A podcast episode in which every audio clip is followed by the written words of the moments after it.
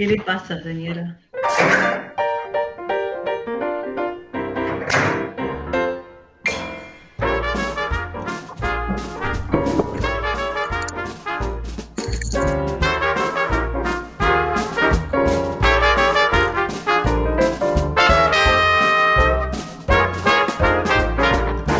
Bienvenidos a Radio Gorlami, temporada número 2. Bienvenidos a esta magnífica transmisión que está comenzando acá a pleno baile, como se debe empezar todas las transmisiones de la vida. Y obviamente comenzamos presentando a las personas que nos conduce por los caminos más sinuosos y más gorlaminescos de este multiverso. Y ella es ni más ni menos que Lola.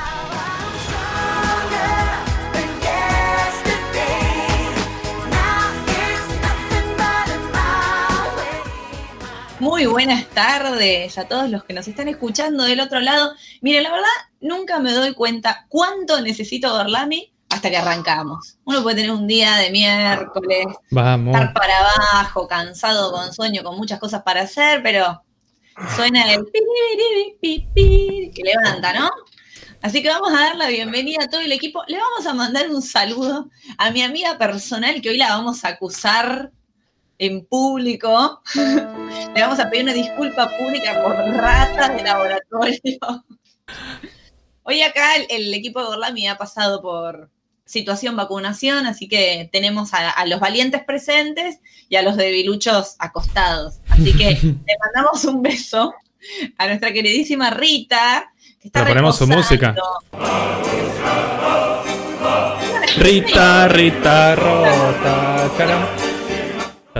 Ah, ¿Qué le dieron? ¿Le dieron la rusa? Ya que acorde a su música o no? Mm, No sé, a vos, Alem, ¿qué te dieron?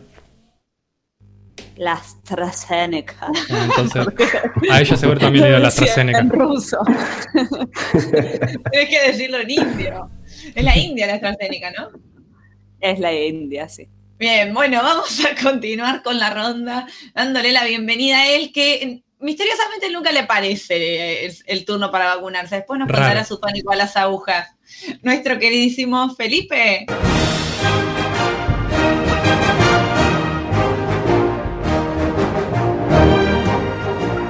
Bueno, muy buenas tardes, gracias por la bienvenida. Eh, pr- primero que nada, eh, bueno, tener un día de miércoles puede ser una referencia temporal hoy, así que podemos evitar expresiones de ese tipo como qué día de miércoles. Hoy lo, hoy lo de podemos mierda, hacer. De una. con respecto a, a mi problema con las eh, con el turno de las vacunas, no es que yo sea un niño antivacunas, eh, tengo un poquito de fobia al pinchazo, nada más. Sos un niño antiagujas, digamos. Estoy, estoy anotado, claro, soy un antiagujas. O sea que cuando eras chiquito no jugabas a coserte tu propia mano con hilo. No, nada de eso, nada de eso. ¿Alguien jugaba a eso? Este, No. No, que alguien sí. Sí, Por abajo de la piel. A que te ponías, te pinchabas la aguja así y Claro, quedabas te la pasabas por abajo, sí, de magia. sí. Yo me ponía hilo y todo. ¡Ay! recontra. No, vos ya está muy limado. Yo solo la sí, me- yo solo la aguja. ¡Qué horror! Yo decía, eh, me cosieron y tenía hilo acá por abajo de la piel. Ah, era re limado, todo bien, pero Me da mucha impresión. te ¿Qué están tomaba de diagnosticando, me parece. Que me Solo acá, la lengua sacada. Ah, sale, me hace acordar, nada que ver, nada que ver, a una escena horrenda de, ¿vieron la peli esta, la del tsunami? ¿Cómo se llama? Lo El imposible. día después de mañana. Ah, me da un asco esa escena. Es ¿Sabes de qué terrible. No se ve. Sí, sí, no. No la cambio cada vez que No esa reproduzcamos. Vamos a seguir dando la bienvenida, que tenemos que cruzar el río de la Plata para saludarla a ella que está tomándose un mate, nuestra queridísima Sarita.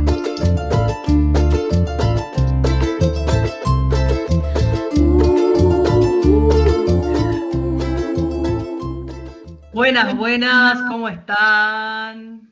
hello. ¿Qué tú? Volví. Somos un equipo casi en su plenitud, salvo Felipe, vacunado, ¿no? Nos han vacunado Mm. todos. Sí. Literal, a mí de parada. Vale. No había lugar para sentarse. ¿Posta de parada?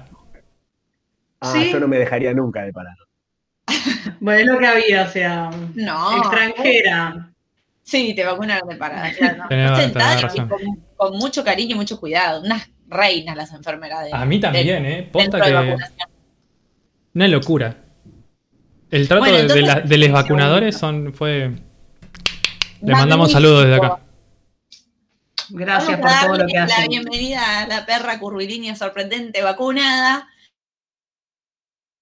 Sal Una perra sorprendente, curvilínea y elocuente, magníficamente colosal, extravagante y animal. Buenas, buenas, buenas y muy buenas eh, a este mundo nuevo para mí en el que ya tengo mi primera dosis de la AstraZeneca. AstraZeneca. AstraZeneca, la vacuna, la Sí, india. vacuna india. AstraZeneca. Vuelvas podemos- pronto. Comenzar este programa y darle la bienvenida a él, que es tan especial dentro de este equipo, tan cerebro, médula y todo lo que decimos siempre que los conductores diríamos, ¿no? Somos lo de las dos dosis. Nuestro queridísimo Nacho.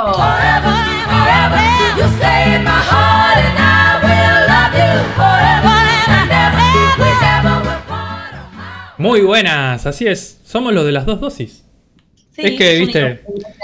Primero vacunan a lo que es más imprescindible. Y bueno, después al resto. Conductores de Borlami. Claro. El, 20 el 28 tengo mi segunda dosis, así que ya podría estar. Vamos. Muy bien. Sos Y imprescindible. los cálculos. ¿Cómo era Nacho? ¿Cuántos días después de la segunda dosis ya los que estamos con doble dosis podemos? Y hay, hay como... Chapar. Chupar, picaporte. Hay algunos que dicen dos semanas. Después están los que dicen tres, herma- tres semanas y están los conservadores que dicen un mes. Tres hermanas. Tres hermanas. Están los que dicen un mes también. Eh, yo hoy escuché.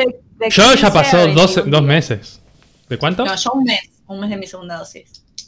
Yo la segunda dosis fue antes de que termine marzo. Tipo 24 de marzo. El fin de semana 24 de marzo me parece que ¿Por fue. qué se vacunaron tan rápido? El ¿Qué pusiste en el papel? ¿Qué pusiste? ¿Qué pusiste en el puse papel? que era- eso. Yo puse que Quiero era decir a todos Hijo los que de- están fraguando sus datos que están robando vacunas. Hijo de trabajador de la educación, trabajador de la salud, diabético, embarazada y mayor de Estamos 75. Y mayor. Con esas cinco cosas, con esas cinco cosas, al toque. Es más, puse, puse aceptar y ya me estaba sonando el celular que me querían vacunar. Que estaban en la puerta. Sí. Ay, yo el, el único reclamo que tengo de mi centro de vacunación, que no voy a decir cuál es porque no los quiero escrachar, porque me han tratado muy bien, es que perdieron mi credencial de... ¿Vos la tenés, Nacho? ¿De vacunado? No, todavía no fui. Todavía no fui a buscar la credencial. A mí me llamaron, me dijeron, ya está tu credencial, que es un documento único que tenés que mostrarle a la policía de que tenés las dos dosis cuando te pagan los controles. A mí Cuando fui me dicen, mira, tenemos anotado acá que tu credencial está perdida. Perdida No. No. No, a mí me ¿Y dijeron. ahora? A mí primero me dijeron que me la iban a mandar a mi casa. Y después me mandaron un mail diciéndome que está en el hospital, así que tengo que ir a buscarla. Hace dos meses que tengo que. Está internada. Está A mí internada, me dijeron que la puedo ir a buscar. La puedo ir a buscar ahora antes de la segunda dosis. Yo voy a ir a buscar mi Carita está compartiendo vivo para quienes nos siguen por Twitch su turno de segunda dosis. Vamos. Sí, no se ve, pero acá tenés como plata de aplicación que te dice. Y la rata mayor no, no- ni por WhatsApp nos escribe. No, la rata mayor no le interesa, debe estar muy rota. no debe estar dormida. Yo igual reconozco la primera dosis, me clavé una siesta profunda, pero después. Ni, ni Está entromboseada, debe estar viendo si tiene síntomas de. Claro, Claro. ¿viste? ahí Le pasó lo mismo que a William Shakespeare. Seguro. debe haber pegado mal en sus temores a las enfermedades. Bueno, muchachos, ¿algo para compartir con la audiencia, además de nuestras dosis y vacunas? ¿O quieren que arranquemos con el tema del día? Y ya hemos compartido lo suficiente. ¿No? Los más conservadores dirían que a los 10 minutos ya hay que empezar a hablar del tema del día. Bien, entonces hoy vamos a hacer caso a los más conservadores Dale. y vamos a arrancar.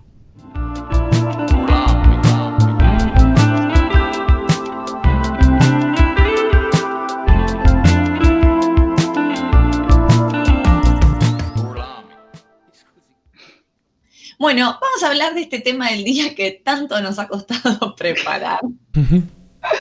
Un tema tan diverso, ¿no? Porque se puede tratar de tantos lugares y a la vez nos parece tan ajeno, pero cuando nos zambullimos, bueno, nadie se zambulliría en petróleo, creo, ¿no?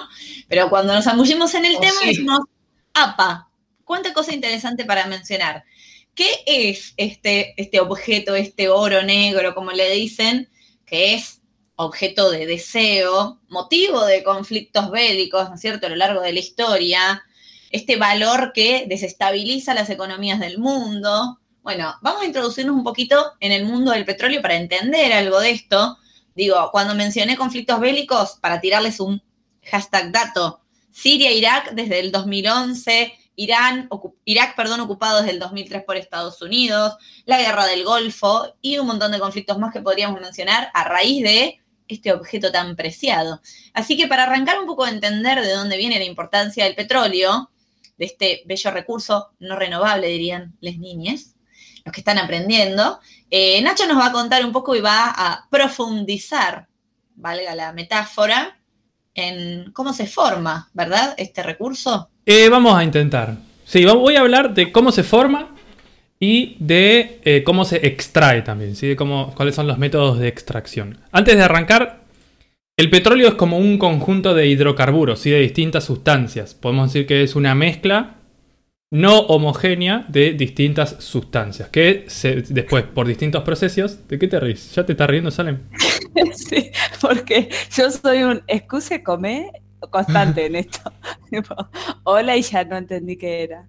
Una mezcla homogénea eh, significa que está formada por distintas partes. Ah. Bueno, loco, no puedo explicar todo, si no me voy ya demasiado básico. Tengo que estar explicando todo y tardo un montón.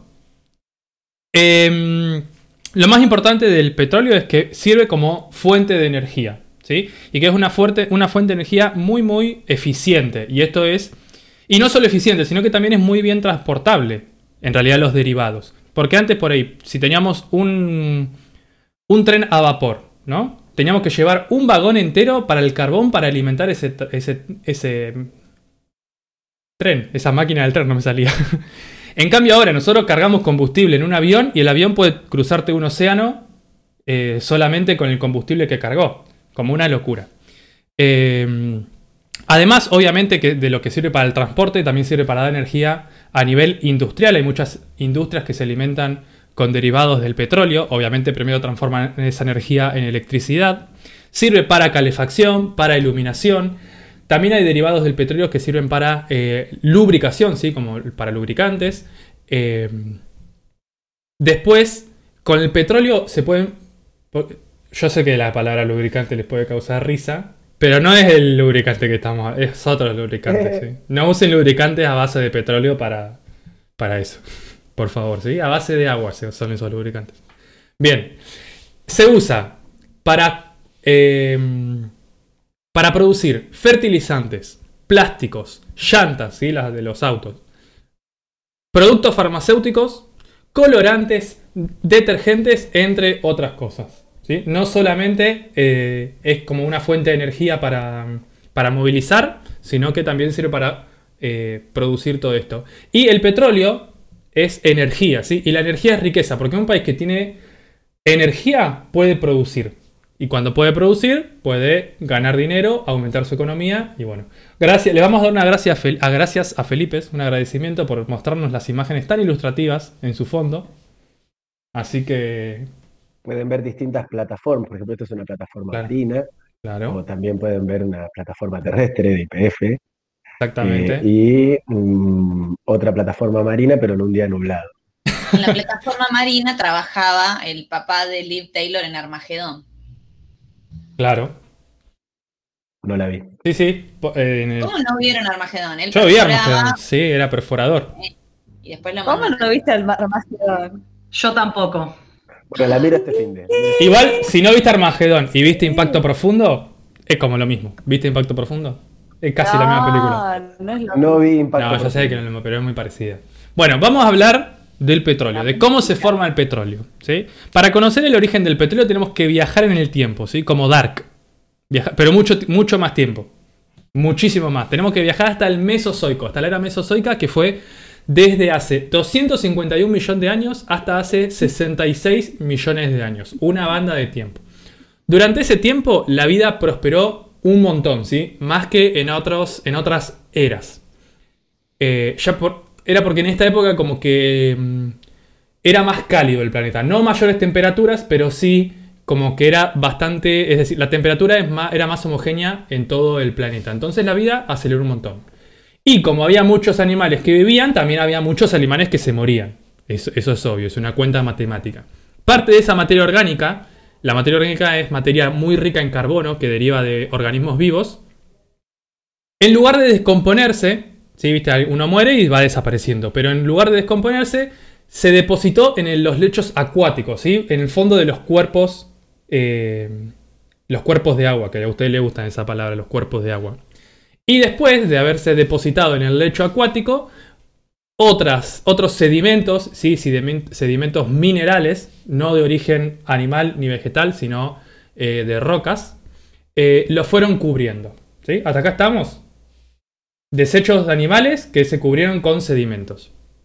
Bien, hasta ahí te seguimos. Perfecto. Todos los sedimentos que cayeron arriba de esa materia orgánica fueron capa sobre capa sobre capa sobre capa, un montón, haciendo que la presión y la temperatura en la zona donde estaba la materia orgánica aumente mucho. Esto produjo una modificación en la composición química de la materia orgánica. ¿sí? Obviamente, eh, los átomos que estaban ahí no podían cambiar, no, no era alquimista, no era alquimia esto, sino que eh, se movilizaban y formaban compuestos químicos nuevos. En este caso, en el caso del petróleo, formó hidrocarburos, que también es un material con mucho carbono, pero dispuestos de un modo distinto.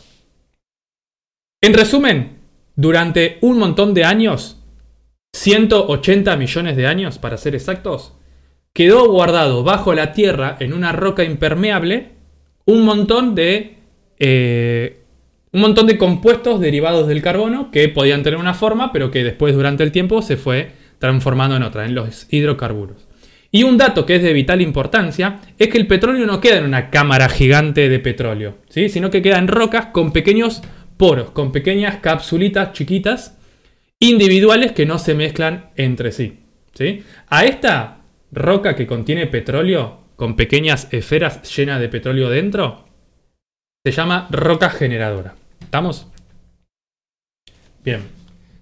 Con este petróleo puede pasar tres cosas. ¿sí? Esta, esta roca generadora. La primera es que la roca genera- generadora no le pase nada. ¿sí? Que se mantenga intacta en el tiempo y que quede el petróleo encapsulado en las pequeñas capsulitas. ¿sí? Que son independientes entre sí, en estos pequeños compartimentos.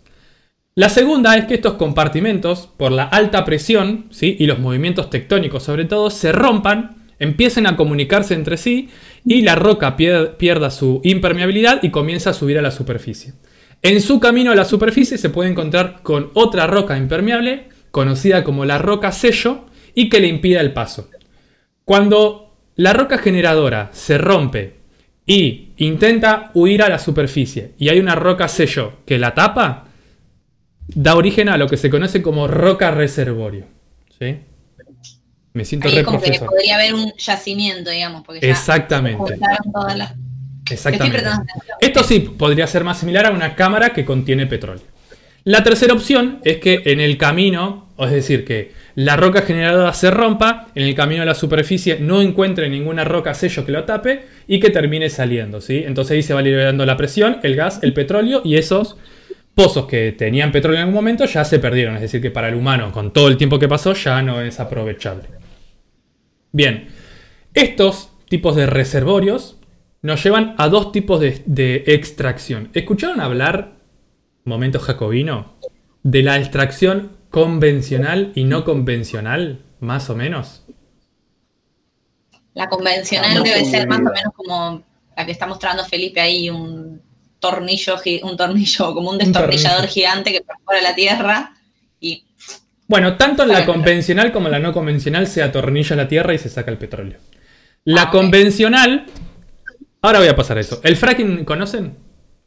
¿el qué? ¿Escucharon hablar del fracking? No. ¿No lo escuchaban? Ah, ¿Es pues yo pensé que... De, de frac puesto. No. Bueno, no importa. Bien, antes de empezar con los métodos de extracción, recapitulo. Tenemos una roca. Vos si no, escribinos por chat y te decimos, sí, es el... No, no, igual no importa. Es una pregunta también para les oyentes. ¿Les oyentes saben lo que es el fracking? Hablo para allá porque el chat lo tengo ya. Así que bueno, más allá de que alguien esté diciendo cosas, después lo baneamos, no pasa nada.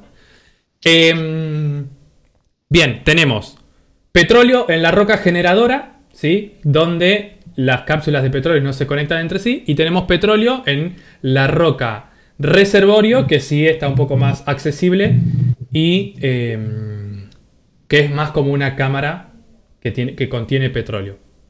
Obviamente la roca generada está por debajo de la roca reservorio. Bien, un método de extracción es el que se conoce como el desarrollo convencional, que lo que hace es aprovechar el petróleo presente en la roca, eh, en las rocas de reservorios. Ahí sí, sencillamente se le clava un tubo y por la misma presión, o, eh, sea, se, atraviesa la roca sello, si esta que impide el paso, y ahí por la propia presión del petróleo empieza a salir y ahí lo sacan. ¿sí? Obviamente sale con otras cosas que se filtran. Después tiene como su paso en destilería y obviamente se obtienen todos los, todos los derivados del petróleo. Y después tenemos... Eh, ah, una, cuestión, esto es que a veces la presión del petróleo eh, se agota y se le inyecta agua para que aumente de nuevo la presión y salga el petróleo. Obviamente que hay un gasto de agua tremendo. Si el, si el paso anterior, la extracción de petróleo anterior, era heavy metal, esta es requete recontra heavy metal. Y esta es el modo de extracción conocido como no convencional o fracking. El petróleo se saca directamente de la roca generadora, ¿sí? de la roca de abajo de todo. Pero como esa roca es impermeable, antes hay que permeabilizarla. ¿Cómo se permeabiliza? Se fractura esa roca, se generan pequeñas fracturas artificialmente. Lo que antes naturalmente se hacía con eh, la misma presión y los movimientos tectónicos acá se eh, genera artificialmente. Entonces esos pequeños compartimentos empiezan a comunicarse y gracias a una tubería que se le pone adentro de la roca comienza a salir.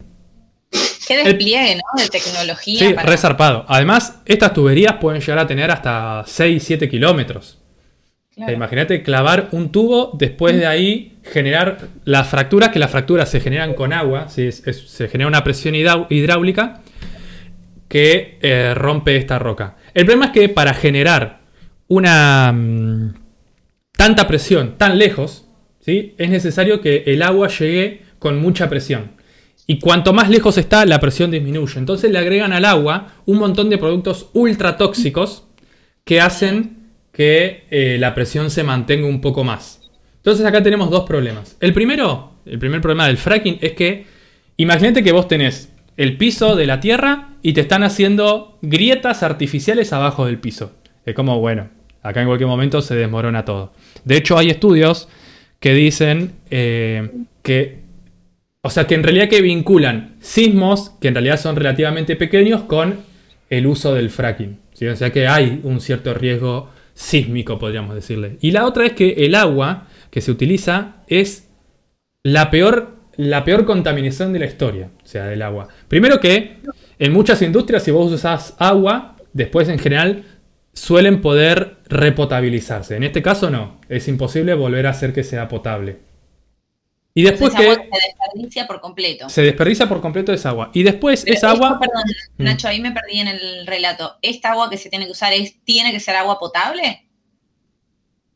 No, o sea, puede ser. No puede ser cualquier tipo de agua. O sea, no puedes poner agua de mar. ¿De agua de mar? Claro. Yo creo que no, porque necesitan una cierta calidad de agua para que no se pierda esta presión a medida que va, que va avanzando y queda más contaminada que agua que se utiliza para refrigerar núcleo de planta nuclear, por ejemplo? No sabría decirte. Yo sé, que, yo sé que sí. Yo sé que es muy tóxico. Eh, a ver, las plantas nucleares seguramente no mojen eh, el material radiactivo. Seguramente son tuberías que pasan alrededor. En este caso vos le estás inyectando un producto tóxico al agua. Entonces, eh, me imagino que sí. Y después, lo que pasa con esta agua es que hay que guardarla en algún lugar, no la podés tirar de nuevo al mar, ¿no? o a cualquier lugar. Entonces la, la suelen guardar en pozos, ¿sí? donde hay tanques, y lo ponen en un tanque primero, eso lo ponen en un pozo, y eh, ahí hay peligro también de que una grieta se pierda el agua y, eh, contamina otras cosas. Sí, sí es. O sea, yo me imagino haciendo un pozo gigante, obviamente que le ponen cemento, concreto alrededor, pero hay un movimiento tectónico, cualquier cosa se rompe los, el pozo ese, la, la cápsula, se rompe el, tanque y chao, ya contaminaste un montón de cosas. Eh, así que bueno, esto es yo todo lo que quería exponer. Eh, espero que el panorama, el panorama sea un poco más alentador para el resto de personas. Hay de pozos de fracking hay más de un millón en todo el planeta. O sea que no es que es algo que se está haciendo poco, se está haciendo un montón. Nunca digas de esa agua no he de beber. Sí. Porque en cualquier momento te tomás un vaso de fracking y bueno. A mí me parece interesante, bueno, justamente no, no, no indagamos en eso para el programa de hoy, de cuán posible es de reemplazar todo lo que se puede hacer con petróleo para hacerlo sin petróleo, ¿no? El tema de la energía es algo que está en, boga y las energías que reemplazan las energías más sustentables, que pueden eh, reemplazar a la energía que se utiliza del petróleo. El tema es que también hay un lobby de las empresas, de las petroleras, ¿no es cierto? De que no sé, digamos que quizá lo otro es más sustentable, pero no es tan rentable. Hay como hay una puja de intereses económicos, porque bueno, ya dijimos que esto mueve muchísimo dinero. Sí, es que... Em, se me fue lo que iba a decir. Este, ah. bueno. No, rapidito. El petróleo es tan eficiente que ninguna fuente de energía independientemente podría generar la misma cantidad, al menos en este tiempo, de la energía que se genera en el petróleo. Es decir, por ejemplo, si ponemos paneles solares en todo el planeta, no podemos generar la misma cantidad de energía que el petróleo. Eh, necesitas solar, eólica, hidráulica, eh, bioenergía, digamos, biocombustibles. Por ahí puede ser. sí, en algunas cosas se podría reemplazar y dejar el uso del petróleo, la extracción para las cosas más indispensables, ¿no? Bueno, nada, eso la tiré ahora porque me surgió. Yo les quería contar un poquito, muy por arriba, porque la verdad que la historia de la Argentina con, con su petróleo como recurso eh, es una historia compleja, de idas y vueltas, como una historia de amor con rupturas y, desencuentros y encuentros. Fracking. ¿Eh? Fracking. Fracking, bueno. Eh, en 1907 se da el descubrimiento de el primer yacimiento petrolífero en la República Argentina, en Comodoro Rivadavia, mientras un grupo de personas estaba buscando agua ¿no? No estaban buscando petróleo. Imagínense, después de todo lo que nos explicó Nacho, con lo que cuesta, con lo que los años que lleva, que se genere naturalmente el petróleo y con el valor del mercado que tiene, estar haciendo un pocito para buscar agua y que te salte esa cosa viscosa y negra que puede servir tanto para tantas cosas. Es como que le da mucho valor agregado en cuanto a los recursos y es un crecimiento económico para cualquier país que tiene este, este recurso. En 1907 se da este descubrimiento y 15 años después, Hipólito Yrigoyen, el primer presidente radical y podríamos decir que el primer presidente de un gobierno democrático full, ya después de la ley de Peña, eh, es el que va a crear IPF, que son los yacimientos petrolíferos fiscales. Y va a nacionalizar este recurso, ¿sí? Durante los gobiernos radicales después va a ser Marcelo Torcuato de Alvear quien va a empezar la, la explotación, entre comillas, de este recurso, pero saben que la historia de Argentina, hasta eh, recién Alfonsín, tiene unas democracias bastante inestables, ¿no? Lamentablemente. Entonces, ya con la caída de Irigoyen en el 30, el golpe de Estado que lo derroca, se dice, eh, perdón que me cierro acá porque, porque me desconcentran las boludeces que dicen. Perdón. Eh, y, aparte yo les aviso que les cierro el chat como si a ustedes les importara. Eh, les decía, el golpe de Estado que derroca a, a Irigoyen ya se dice en ese momento que fue también tuki tuki financiada por algunas empresas petroleras internacionales que querían como hacerse este recurso. ¿Por qué? Porque Irigoyen tenía esta idea de que el recurso sí o sí tenía que ser nacional, completamente nacionalizado, y eh, además que tenía que haber un monopolio de IPF, ¿sí? No, no estaba de acuerdo Irigoyen con que este, este recurso se explotara o se terciarizara con empresas internacionales. Aquí es que está esta teoría de que Standard Oil, que es una empresa, ya les digo, de Estados Unidos, financia y apoya, de hecho, el golpe de Estado que lo va a, a tirar a Irigoyen. Después hay tres presidentes, Irigoyen, Perón y Frondizi, que van a estar como en esta misma línea, ¿no? Con estas tres patas que le mencioné, que el petróleo tenía que ser nacionalizado, o sea, como un recurso del Estado, que IPF tenía que tener el completo monopolio y que Argentina tenía que lograr el autoabastecimiento en energía. ¿Por qué? Porque si bien no todos los países tienen yacimientos de petróleo y los pueden explotar, primero, que tenerlo es una cosa, segundo, explotarlo es otra, porque ya como nos contó Nacho, no es para nada fácil extraer el recurso y ponerlo a disposición.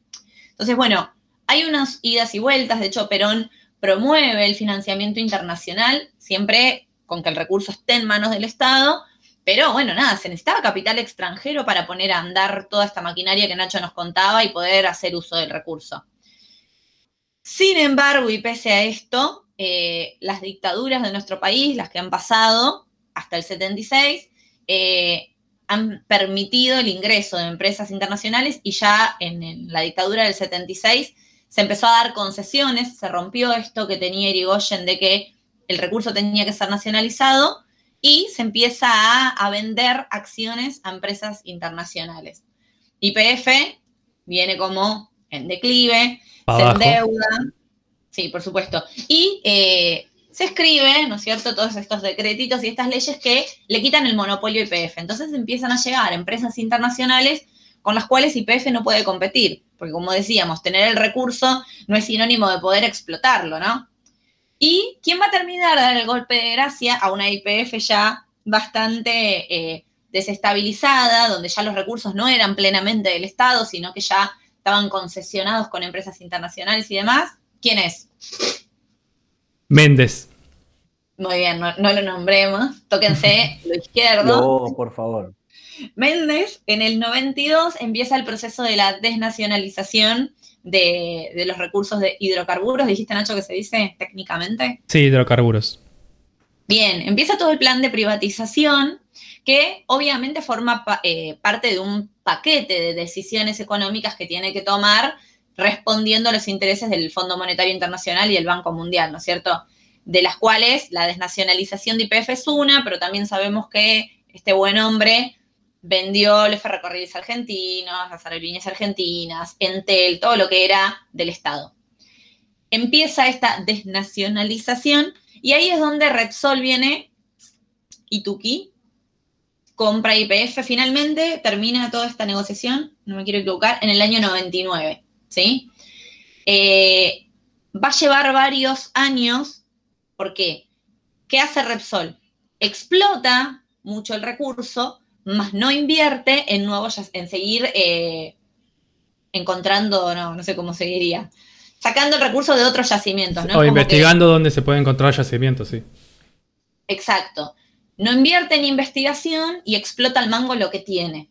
Entonces, lo que genera eso es que en nuestro país, a pesar de, ser uno de los países que tiene el recurso, somos uno de los países, primero que somos uno de los que más consume al nivel de, creo que debajo de Rusia, el nivel de consumo de gas, impresionante, y eh, importamos este recurso. No sé si ustedes se acuerdan de estas escenas allá por el 2010, diría, de las filas en, en las surtidoras de combustible, el, el, desabastecimiento total, porque realmente faltaba, ¿no? Más allá de después podemos hablar de toda la especulación económica.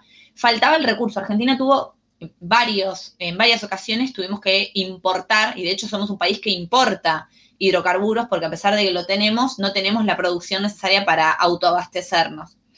Bueno, el final feliz, pero tricky engañoso, la estamos viendo por Twitch a Sarita doble. doble. ahí está.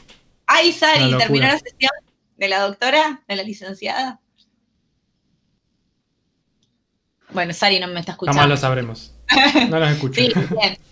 Eh, en el 2002 empieza como un comienzo de historia feliz, pero que tiene ahí un, un, pequeño engaño, eh, sin ofender a nadie. Empieza, eh, Cristina Kirchner manda, ¿cierto?, al Congreso esta ley para volver a nacionalizar, que el recurso vuelva a ser del Estado y expropiar a Repsol, donde en realidad el Estado compra un 51% de las acciones y las provincias pasan a tener el 49% restante, porque también el recurso es repartido entre el Estado Nacional y las provincias que poseen el recurso, ¿no? Neuquén, por ejemplo, es una de las grandes portadoras y Salta otra. Pero, como les decía y como Nacho contaba, es un quilombo explotar este recurso, lleva mucho dinero, mucha inversión, eh, viene Argentina, Repsol no, Chevron, que es otra empresa internacional estadounidense y que es quien se va a, poner a explotar el recurso en nuestro país en, en, una concesión con el kirchnerismo. Entonces, o la parte buena es que el recurso volvió a nuestras manos, ¿no es cierto? Se vuelve a nacionalizar algo que ya estaba plenamente privatizado.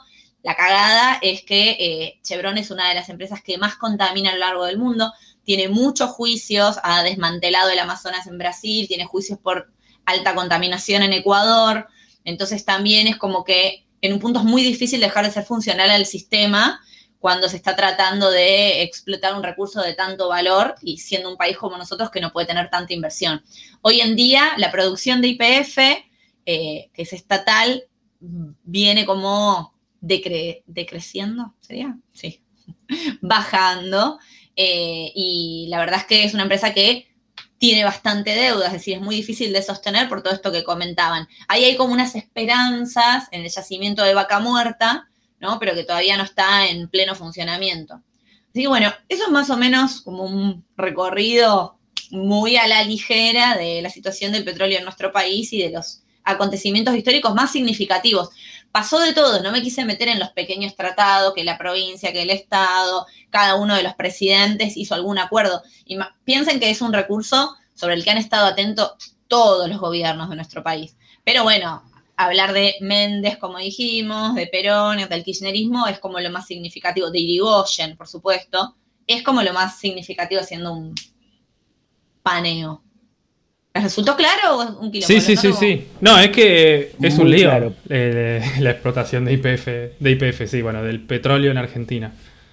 Así que. además del petróleo en Argentina, un poco como que el petróleo marca un poco la pauta de cómo se manejó históricamente no solo el petróleo, sino todos los recursos naturales. Eh, digamos, tenemos casos de megaminería, minería a cielo abierto, barricol, etcétera, que viene todo medio de la misma de la misma mano, que es la explotación de los recursos y de los debates que se generan siempre con respecto a qué injerencia tiene que tener el país en eso y qué pasa cuando un país que no puede desarrollar la tecnología para extraer determinados minerales tiene que llamar a otro para que venga a explotar su propio territorio, ¿no? Y ahí empiezan los kilómetros. ¿Bajo qué condiciones, no? O sea, me parece que el tema del monopolio, que era algo en lo que insistía tanto Perón, Irigoyen, Frondizi, justamente porque después IPF no tiene las herramientas para competir con, las empresas internacionales. Entonces, ahí después hay una discusión sobre el mercado, ¿no? Si monopolio sí o no. Sí, o, si, conviene guardarse el una discusión sobre el mercado, ¿no? Si monopolio. Hay un eco, me, me estoy escuchando a mí misma con delay. ¿Qué es eso? Perdón, Felipe, ¿qué decías? Eh, ya me olvidé. bueno, mientras Felipe recupera la memoria, ¿les parece si escuchamos un temita musical y seguimos charlando del petróleo en un rato? Dale, vamos a escuchar este temón que se llama Toxicity y es de System of the Down. Duro.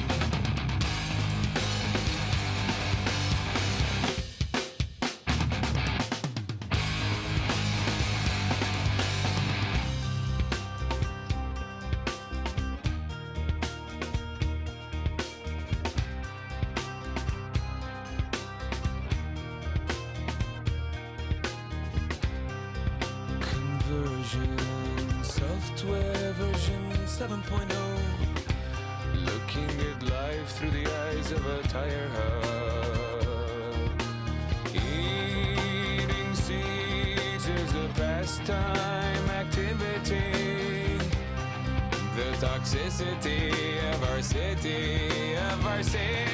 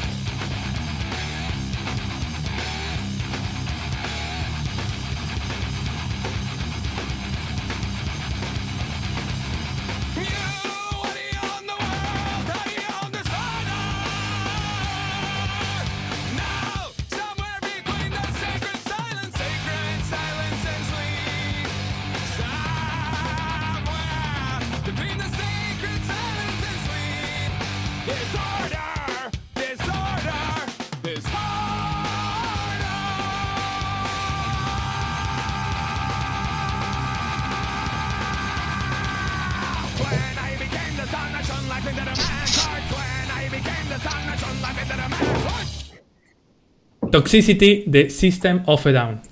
Ay, te quedó el peinado re, re de la época. De la época. De la época que yo escuchaba así. Sí, pero sí, tenía- sí. Bueno, vos eras un niño, pero yo tenía. Re que 15 ¿cuántos años llevamos? 10, O nada más. 14. Arre. No, bueno, pero ¿cuántos nos llevamos? ¿Tres o cuatro? Tres, tres y pico. Sí. Bueno, significativos, boludo, porque cuando yo tenía 14 tenías 11. Sí, ¿No es escuchás System Down? No. System of a los 11. Bueno, vamos a seguir hablando un poquito del petróleo con algunos datillos que no- sabemos para dónde va a disparar. Los fondos son muy, por lo, por lo pronto, muy prometedores. Vamos a Con ver todo qué lo nos, que traje. cuenta, qué nos cuenta Felipe sobre el petróleo. Bueno, les voy a contar algunas cositas sobre el petróleo. Eh, primero, bueno, eh, sobre todo traigo fondos y mucho amor y datos sobre petróleo. Datos Eh, petrolíficos. Sí, primero, antes que nada me gustaría felicitar a nuestros amigos de IPF que cumplieron el 3 de junio que pasó 99 años. Es decir, que el año que viene tenemos los 100 años de IPF, es algo muy grande. Eh, Una locura, IPF. Sí, sí, una locura. Bueno, también tenemos, es como, es como Racing Club, ¿no? Que se festeja los cumpleaños, pero en los 90 también lo vendieron, dejó de ser un club, después volvió a ser un club. Bueno, IPF también, como, eh, 99 años, pero fue Repsol, ¿no? Qué sé yo. Está bien, 99 años. Sí. Bien, petróleo, dos puntos. Tenemos que, que el petróleo, eh, desde que se descubre en la antigüedad, que se empieza a utilizar miles de años, pero la historia moderna del petróleo la podemos marcar más o menos a principios, mediados del siglo XIX, se comienza a extraer y ahí comienza con un poco los usos más prácticos y más relacionados al avance de la modernidad ¿no? en este, la civilización. ¿sí? Entonces, em, como bien dijo Nacho, lo económico que es extraer petróleo y lo eficiente que es, lo hace obviamente superior a cualquier otro tipo de, em, de generador de energía, ¿no? combustible. Y lo que tenemos es que el petróleo nos ha dejado muchísimas cosas muy buenas, excelentes, que nos ha permitido desarrollarnos, y también muchísimas cosas muy malas, ¿no? Como esto que me acabo de enterar de esos tachos de basura gigantes perdidos en el océano. Saludos a Tilo, que está ahí como husmeando. este, No, Está buscando petróleo. Voy a, voy a interrumpir a Felipe para decirle a Sarita que se silencie, por favor, porque ella apoya el mate tra. Yo estaba esperando un golpe más para decirle lo mismo, pobrecita. Yo, yo también te dije, me voy a aprovechar esta interrupción para. Bien, continúo. El petróleo, también llamado oro negro, siempre está mediáticamente vinculado primero a eh, la posibilidad de su agotamiento completo del, eh, del, del planeta. Todos los años sale una nota que dice, en 10 años no va a haber más petróleo, en 20 años no hay más petróleo, Argentina se va a quedar sin petróleo, bueno, siempre sigue habiendo petróleo. Esto se relaciona un poco con algo que se llama una teoría de un... ¿Serán científicos los que se dedican al petróleo también? Un científico llamado Hoover. Ingeniero seguro. Un ingeniero llamado Hoover. pueden ser ingenieros petrolíficos. Hoover es, eh, inventó un gráfico que se llama el pico de Hoover. ¿Qué dice Hoover? Qué La- sensual ese nombre. Sí, vengan a ver el pico, Pico de Hoover. Por ahí está el, el pico de Hoover. El pico de Hoover es simplemente un gráfico que dice la, la investigación y la explotación del petróleo va a llegar a un punto máximo y a partir de ahí va a empezar a decrecer naturalmente porque eh, comenzará a faltar el recurso, ¿no? Al ser no renovable o los tiempos de la Tierra no dan, necesitaríamos otro mesozoico para volver a tener esa cantidad de petróleo que tenemos que, y así, bueno. Entonces Hoover dice, el, el petróleo en cualquier momento se va a acabar, lo, que- lo cual también encarece y acelera la búsqueda de petróleo porque diciendo, bueno, mientras haya saquemos y después vemos cuándo está el pico. Y En las 2000 próximas generaciones que se curtan. Tal cual. Ahora saquemos y usemos. Así todo, en el 2007 hay algunos que dicen que el pico fue en el 2007, otros dicen que fue en el 2010, otros dicen que todavía no fue, pero se ve que bueno, como que más o menos va subiendo y bajando, pero hasta que no haya un decrecimiento total, no se va a saber cuál es el pico, ¿no? Y también en estos gráficos tenemos que pensar que tiene que empezar a bajar con la misma velocidad con la que creció en algún momento, ¿no? Y no, y no tener repuntes. Em, bueno, ¿qué pasa entonces con lo maravilloso del petróleo y lo malo, o sea, lo bueno y lo malo? Lo bueno, la cantidad de derivados que tiene el petróleo que nos han permitido hacer carreteras para trasladarnos, combustible para... El petróleo está Automóvil. entonces en la calle y en el auto, Tal que lo hace que porque, mover, ejemplo, en las llantas el- también. sí, en el. La asfalto es- comida. Yo pensé que el asfalto, o sea, en la brea, digamos, esa cosa viscosa Bueno, negra que se le El asfalto, la brea, el alquitrán que se utiliza para la construcción de carreteras son derivados del petróleo. Y también los habitantes de las carreteras, nuestros queridos automóviles, que nos llevan por los caminos sinuosos de la vida cada vez más rápido, son eh, nada más y nada menos que la mayoría, bueno, salvo el GNC, después tenemos derivados del petróleo, es decir, eh, gasolina y su primo más barato, que ya no es tan barato, el diésel. Eh, así que esto nos permite movernos a nuestras anchas por todo el planeta. Bueno, eh, lubricantes también, lubricantes de máquinas, como decíamos, no podemos utilizar lubricantes derivados de petróleo para otras cosas, pero bueno, ¿quién sobre gustos y sobre pieles que no se irritan? No hay nada escrito. Eh, y después también en nuestra vida doméstica los derivados del petróleo están muy presentes. Detergentes, ¿sí? insecticidas, ¿no? Eh, algunos jabones y champús, Mira, que dejan el pelo un poco negro quizás, pero bueno, hay derivados del petróleo en la cosmética. el carbón Eh, activado es petróleo, ¿será? Debe ser en Ah, y entonces las mascarillas esas que me hago negras, que son de carbón, petróleo puro. detox, es como... Todo lo negro es petróleo. Todo lo negro no, es petróleo. la, la formación de carbón es parecida, pero no es. Es Pero parecida y- del petróleo, pero no es petróleo. Ok. Telas sintéticas, ¿no? Es decir, salvo la lana y el algodón 100%, toda esta ropa barata que nosotros podemos acceder por nuestra miseria es tela Y no ropa sintética. cara, como la Claro, de y no es ropa cara como la que use- no es, este, no voy a decir las marcas porque, bueno, estamos al aire. Eh, este, todas las telas sintéticas que nos ponemos, eh, y bueno, transpiramos, etcétera, que no son algodón, que no son lana, que no son lino del Perú, son derivados del petróleo. Este, perfumes, nuestro gran amigo el látex, que evita la reproducción del humano, gracias a Dios. Vaselinas. Eh, que aumenta la producción del humano. del humano, lamentablemente. Y acá No, o hay- que, o que facilita el uso del látex también. La cosmética puede servir. Así que bueno, bueno, para el desarrollo de la humanidad el petróleo, o sea, no lo podemos sacar. Y después también tenemos, por ejemplo, que tanto los discos de vinilo, que ahora la burguesía los ha vuelto a poner de moda, burgueses no aprendieron, ¿no? burgueses no aprendieron nada. Eh, Sí, Y los los- burgueses y también los, los, los progres. pues sí, a esos me refiero. Los snob. ay, Los snob. exactamente, me- me- qué, qué bien se escucha este disco de vinilo. Anda a cagar. Eh, ahí andan todos que tienen oído absoluto y compran discos de vinilo y también los CDs, ¿no? Los, los, los CDs ya caídos en desuso son, eh, en sus componentes tienen derivados del petróleo. Todo esto entonces es fabuloso. Podemos escuchar música, usar condones de látex, viajar en la carretera, eh, etcétera, etcétera, gracias al petróleo, ¿sí? ¿Qué es lo malo? Bueno, primero la contaminación extrema que genera la combustión del petróleo, ¿no? Lo que, lo que se genera con la extracción también. Y tenemos, por ejemplo, dentro de eh, lo más contaminante que puede generar el petróleo, los derrames de petróleo. Todos alguna vez escucharon derrame de petróleo en tal océano, en Mar Negro, etcétera, ¿no? Siempre son japoneses. Yo no quiero ser xenófoba ni estigmatizar, pero siempre son japoneses. Está haciendo las dos cosas y puede ser. Y está muy bien. eh, sean japoneses.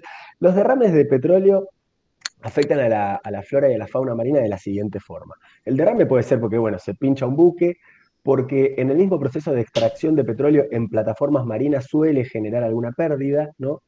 Eh, entonces, estos derrames que se pueden generar tanto en las plataformas como en los buques que las trasladan, accidentes, fallas, etcétera, generan una mancha, ¿no? El petróleo hace como una capa de aceite que cubre eh, la, superficie del agua y esto genera, obviamente, bueno, hay manchas de tamaños inmensos y esto genera, primero, que no pase el sol al fondo del mar, lo cual dificulta el desarrollo de algunos seres primarios que vienen ahí abajo, eh, contamina a los peces, los peces capaz que tanto no se mueren, pero otros animales más grandes que se comen a los Un peces par de ojos de más. Sí. Claro, tal cual. Pero entonces la cadena alimentaria, alimenticia se empieza, alimentaria y alimenticia es lo mismo, Sí, la sí, cadena bien. empieza a, Sí. a contaminar, ¿no? Porque de pronto un plancton se empetrola, el plancton todo bien, pero viene un animal que come plancton La y ese azul. se intoxica. Y después un animal que se come al otro y así se van intoxicando de petróleo. De hecho, hay un fenómeno que dice que a medida que está más arriba en la cadena alimenticia, más, Más contaminado. eh, más contaminante, se llama bioacumulación. Gracias por ese gran término. Entonces, por bioacumulación, muchos seres marinos eh, te- eh, se mueren, ¿no? Nada más y nada menos. Nuestros. Los, y ahora sí, esta música me viene bien para presentar entonces a los más afectados. Los pingüinos empetrolados. Yo de chico pensaba que los pingüinos eran blancos y que lo negro era petróleo, porque siempre hablaban de pingüinos empetrolados, pero no. Este, el pingüino es un, un pingüino Muy blanco bueno. y negro. Pero Todo lo los negro es, petróleo. Tal Sí, cual. ya, ya lo. Eh, y aparte, viste que pasaban imágenes que los frotaban y nunca se les Sí, todos, Ay, ahí. Bueno, ¿qué pasa con el pingüino? ¿Por qué es el más afectado? Es la más afectada de las aves porque al no volar no puede detectar la mancha en la superficie y viene por el agua lo más pancho y plum, de pronto está eh, nadando Ay, en por petróleo. boludo, digamos, pobrecito. Por pájaro bobo, es que es el petróleo. Quedan ahí empantanados. Entonces, ¿qué pasa? Las aves, cuando se empetrolan, tienen dificultades para volar. No es el caso del pingüino, porque él ya no volaba de antes. Ya tenía dificultades, claro.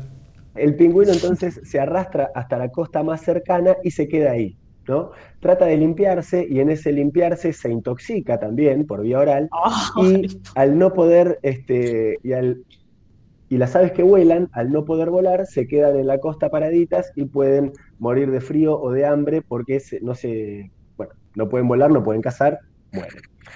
Eh, muy cruel el petróleo en los animales. Esta es la parte Y de- si, no se, si no se cruza con ningún esquimal. Tal cual, o inuit. O inuit. Eh, bueno, ellos no tenían este problema porque siempre van a hacer energía, te matan un perro y con la grasa te generan un combustible, algo. Sí. bueno, Igual los pingüinos eh, viven en el polo sur, eh, no viven en el polo norte. Tal cual. Los- la mayor cantidad de pingüinos afectados son los pingüinos de Magallanes, que son los que tenemos en el país. Y bueno, y los estudios abarcan que hay llegada de pingüinos empetrolados desde Fortaleza en Brasil hasta eh, la Patagonia Argentina, el sur de la Patagonia. No cuesta Eh, un huevo sacarles el petróleo, ¿no? Sí, Quiero mucho- contar una anécdota con un pingüino. Es el momento. No tiene nada que ver con el petróleo. Puedo hacer que tenga que ver. Dale. Una vez iba caminando por la costa marplatense, iba por la playa solita, desde la playa del puerto, vieron donde están los lobos marinos del otro lado, es la playa a la que yo voy cuando vacaciono, y iba caminando hacia Punta Mogotes. Eh, y en el camino, iba ahí sola, chan, chan, chan, chan, paseando, veo una forma, no había mucha gente, por no decir nadie, en la playa, y veo algo tirado en el piso, en el piso, no, en la arena. Me acerco un poco porque digo, ¿qué será eso? Y era un pingüino muertísimo No. y me fui corriendo. ¿Petrolado? Seguro estaba Vamos a decir que estaba empetrolado. Vamos a decir que sí. Sí, a mí, a mí me pasó que vi un. que No uno solo, varios. Nunca vi un pingüino en mi vida. Yo vi pingüinos moridos. Yo vi Pero pingüinos vividos en no. alguno de esos parques recreativos de Claro, la es verdad. Algo de eso. Hay una peli que se llama Los pingüinos de papá con Jim Carrey. si la quieren ver. Dato. Entonces, Bueno, esa- este, ahí está mi anécdota. Perdón, Felipe. había, no, me- fue muy, muy ilustrativa porque eh, Mueren. hu- hubo O sea, que una no política- claro que mueren. sí, hubo una política de Estado que cambió, por lo menos en, en el, en el Océano Atlántico, que cambió las rutas de los buques petroleros, la tiraron 100 kilómetros más adentro y disminuyó una barbaridad la cantidad de pingüinos empetrolados. No sabemos si esto fue positivo o es que se empetrolan más lejos y no llegan a la costa viva. Pero bueno, este, para los números nos sirven. Hay menos Ojos que no ven. petrolados ahora que antes, por lo menos muriendo en las costas.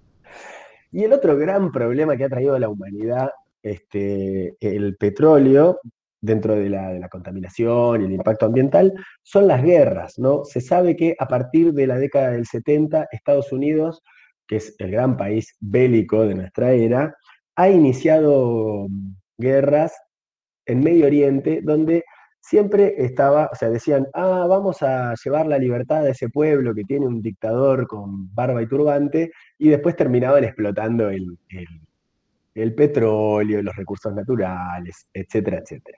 Entonces, es bien sabido que eh, es- Bueno, de las Torres Gemelas le vino como anillo al dedo, ¿no es cierto? Porque a Saddam Hussein ya lo colgaron, ya lo vimos todo en televisión o vivo, y ellos siguen ahí, ¿no? Exa- Exactamente, ¿no? Y cómo los medios hegemónicos han construido en Saddam, que si bien ha sido eh, supuestamente un...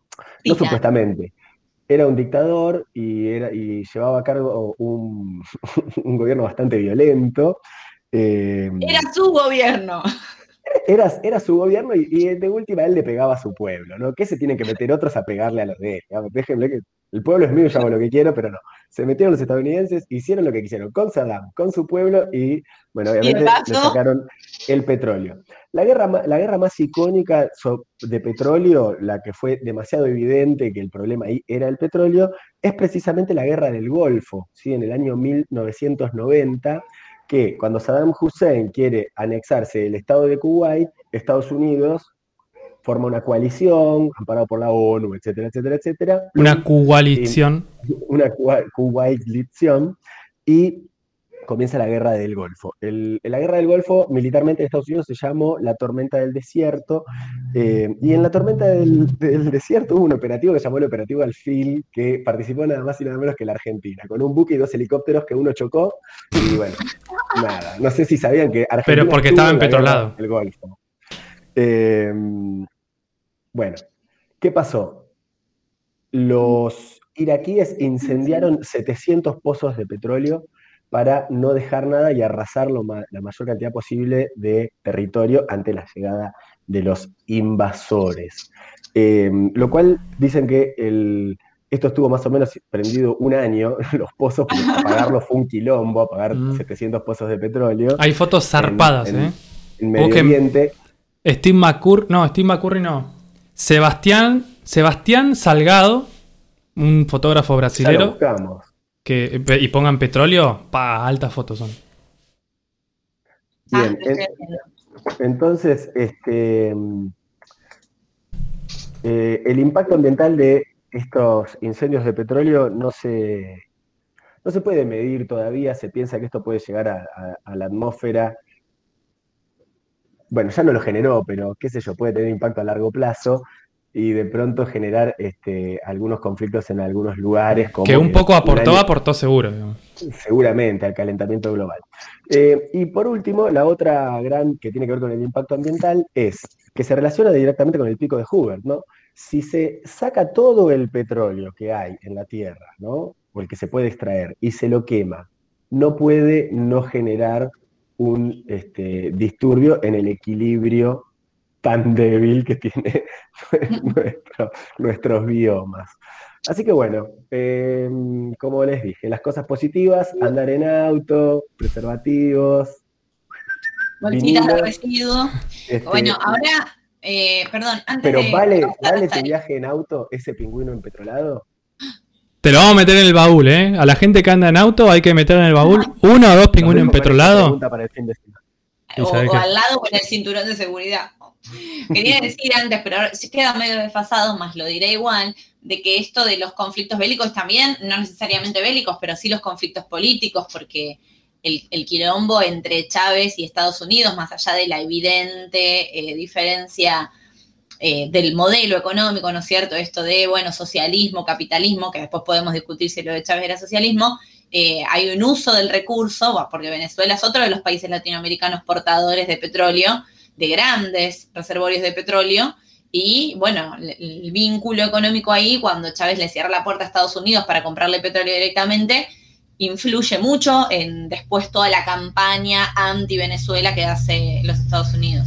Así que no necesariamente los conflictos bélicos, sino los conflictos políticos y económicos del mundo hoy me parece que están, la agenda política, me encanta decir la agenda política, también está como signada por el tema petróleo. Y ahora sí, eh, Felipe ya nos dijo las cosas buenas y las cosas malas, y quizás Sarita nos pueda decir cómo cambiar algunas de esas cosas malas que están al alcance de la mano para contaminar un poquito menos. ¿Y ahora Bueno. qué hacemos con todo esto, no? Sí. Porque nada, como somos consumidores todos de petróleo, no se reduce solamente ¿no? a tengo auto o no tengo auto, no vamos allá de eso. Y cuan- es como un tema que siempre nos, bueno, somos como profundos y siempre como nos vamos haciendo como conscientes de. Y una de las, de las opciones, ¿no? De cómo disminuir como el consumo de petróleo, petatata de petróleo, me cae tan mal que ya no lo puedo ni decir. No puedo hablar de él. El petatata. Petatata, eh, Entre el pico de Hoover, la vaselina, el látex y el petatata. Petatata. Bien, hay algunas cosas que sí podemos hacer de nuestros hábitos diarios que pueden reducir, en concreto, el reducir el consumo de petróleo. Porque como, como bien nos decía Felipe y algo mencionaba Nacho, está en un montón de las cosas que consumimos, de las cosas con las cuales hacemos y se nos permiten hacer determinadas acciones, vestirnos, etc. Entonces, de las cinco personas que ahora estamos en vivo, ¿cuántos de nosotros nos trasladamos en auto? Bien. Todos. Ah, esperen, digamos yo, porque la gente que no nos está mirando. No, levantamos la mano. Cuatro, cuatro de cinco. Yo voy, diciendo- voy- voy tirando los números. ¿Con cuántas personas 80%. comparten su viaje? Con Cero. Cero. Exceptuando que estamos en COVID, ¿no? Y está bueno como cada cual en su burbuja, ¿no? Pero si nos mira, pensamos hace dos años, Ah, bueno, cero. cero igual. Cinco personas, Bien. cuatro manejan autos, los cuatro andan solos, porque son autos, no son ni siquiera hace motos. poco. Sí. Ay, sorry, ella, cero KM. Con dos. Entonces, como a medida que iba leyendo, como la reflexión iba por el lado de decir, che, ¿y qué onda con esto de compartir el auto, no? ¿Por qué tantos autos? ¿Por qué tantos autos por persona si vamos todos al mismo lugar, no? ¿Cómo Carpoolear. podríamos- que no nos tomamos un colectivo. Acá, ¿Por qué no tomamos un colectivo? vamos ¿Por- todos al mismo lugar y ninguno va con el otro. Claro, nadie pasa a buscar a nadie. Entonces, bueno, ¿cómo se...? Hubo algunas propuestas, ¿no? Que decían que si vos compartías el auto con otros, el peaje te salía más barato. Como hubo unos intentos ahí, ¿no? Mm. De reducción. Pero la verdad que el individualismo y la comodidad, nada. Es Bueno, de hecho-. El Uber, creo que en algunos países. Eh, Sí, yo lo tomé, se comparte. que te, lo podés compartir. Es como que en la misma aplicación, si el Uber tiene un camino y otro también usa ese camino, eh, con, compartís. Te dice, hay, hay Ubers que se pueden compartir de a dos o hasta cuatro personas, depende del tamaño, y te da ahí las dos opciones de precio y posta que ta- es mucho ¿El más tamaño barato. de las personas o del Uber? ¿Cómo? Del pico de Hoover. Del pico de Hoover. Eh, es como la mitad del precio de viajar solo. Claro, como- son como pequeñas cosas que pueden hacer a reducir el consumo, ¿no? Pasa que es muy difícil también, como desde la comodidad y el individualismo. Pero también, por ejemplo, si usás auto, Yo hay hoy no comparto con nadie. Odio a todo el mundo. Odio a todo- Hoy no comparto con No nadie. te, no te comparto mi auto ni ahí. Es más, me usaré mal a mi auto para contaminar más.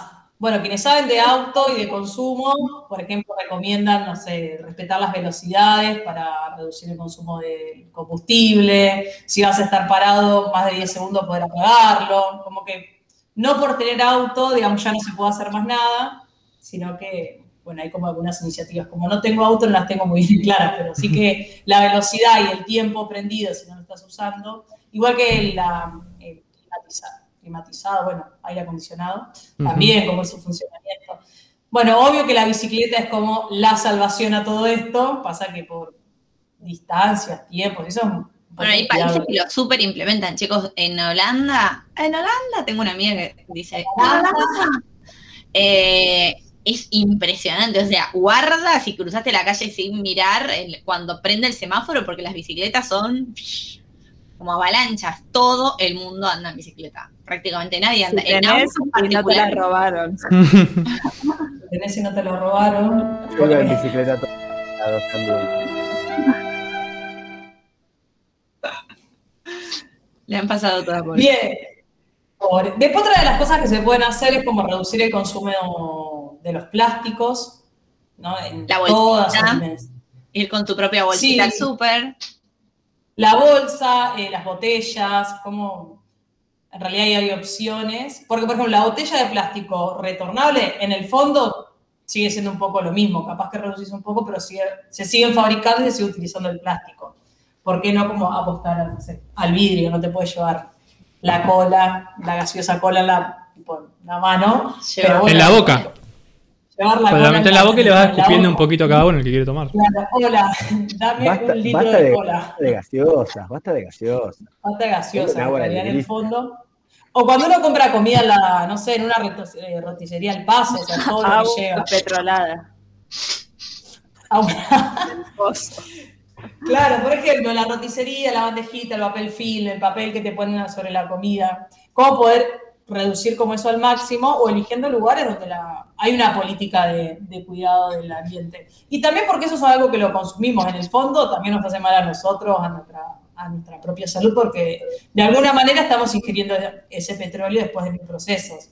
Igual que, por ejemplo, ¿por qué comprar frutas y verduras orgánicas? Porque en realidad los fertilizantes que se usan en la cosecha tienen pesticidas y eso ya, como bien nos decía Felipe, también vienen del- contienen derivados del petróleo. También se, bueno, también los productos de, de higiene personal, de belleza. eh, ¿Cómo hay un, un cambio ahí, ¿no? Eh, de, de cabeza en cuanto al consumo. Hay muchos productos ahora libres de parabenos, libres de, de aromatizante, de colorante, el famoso shampoo sólido. sin testeo en animales. Como que empezó como a agratarse la conciencia, ¿no? De a poquito. Y Bueno, otra, otra de las cosas que se proponen es eh, la- elegir productos que sean elaborados en la región o localmente para evitar como el traslado. Entonces, bueno, Buy local.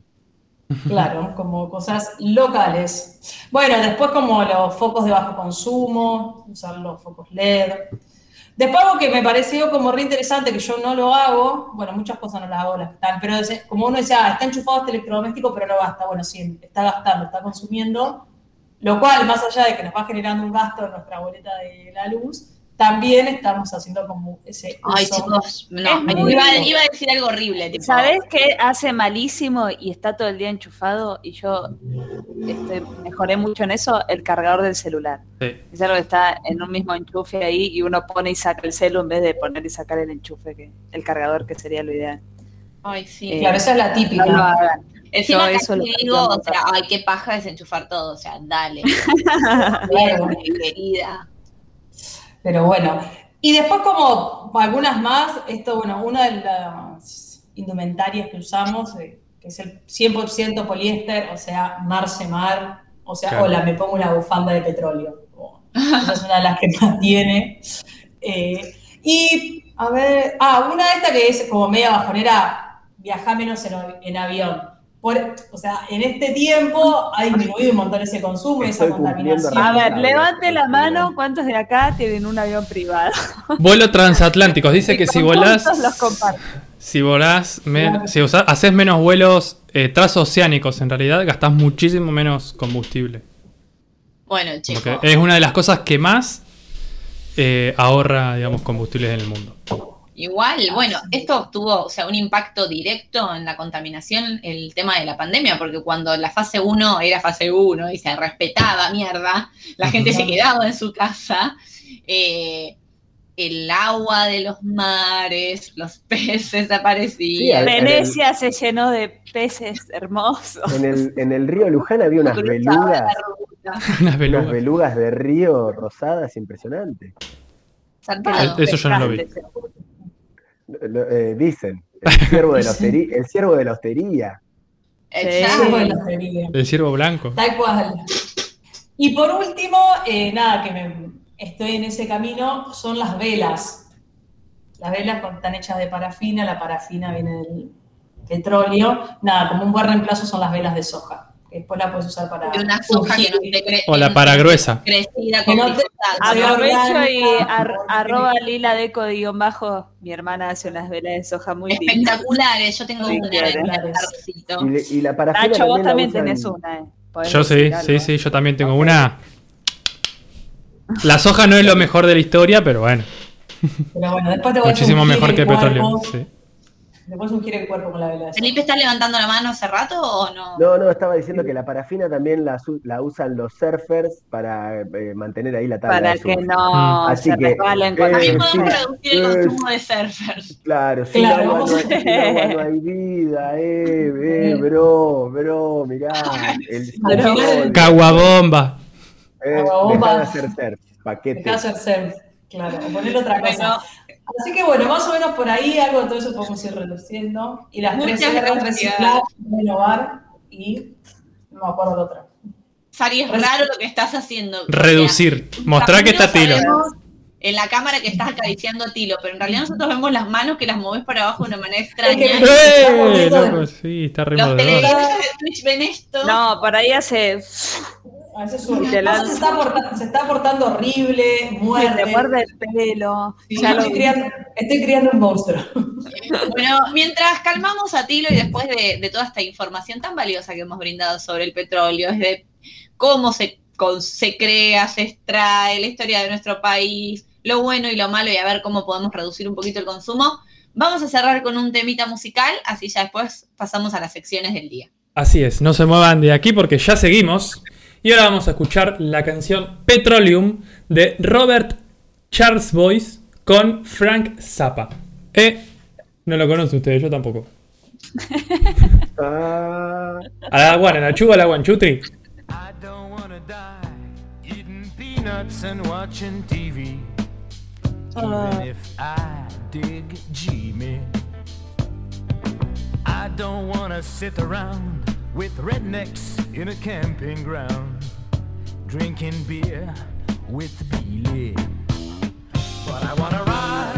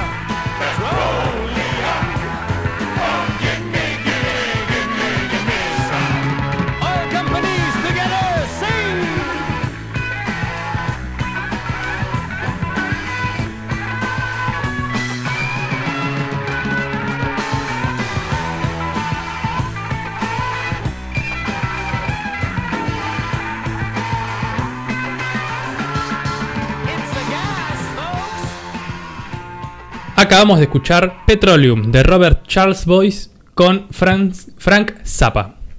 Temón.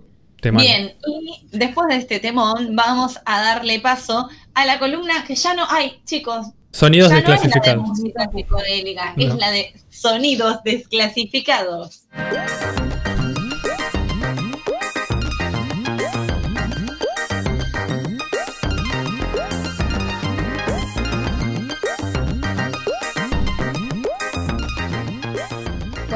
Gracias Lola y Nacho.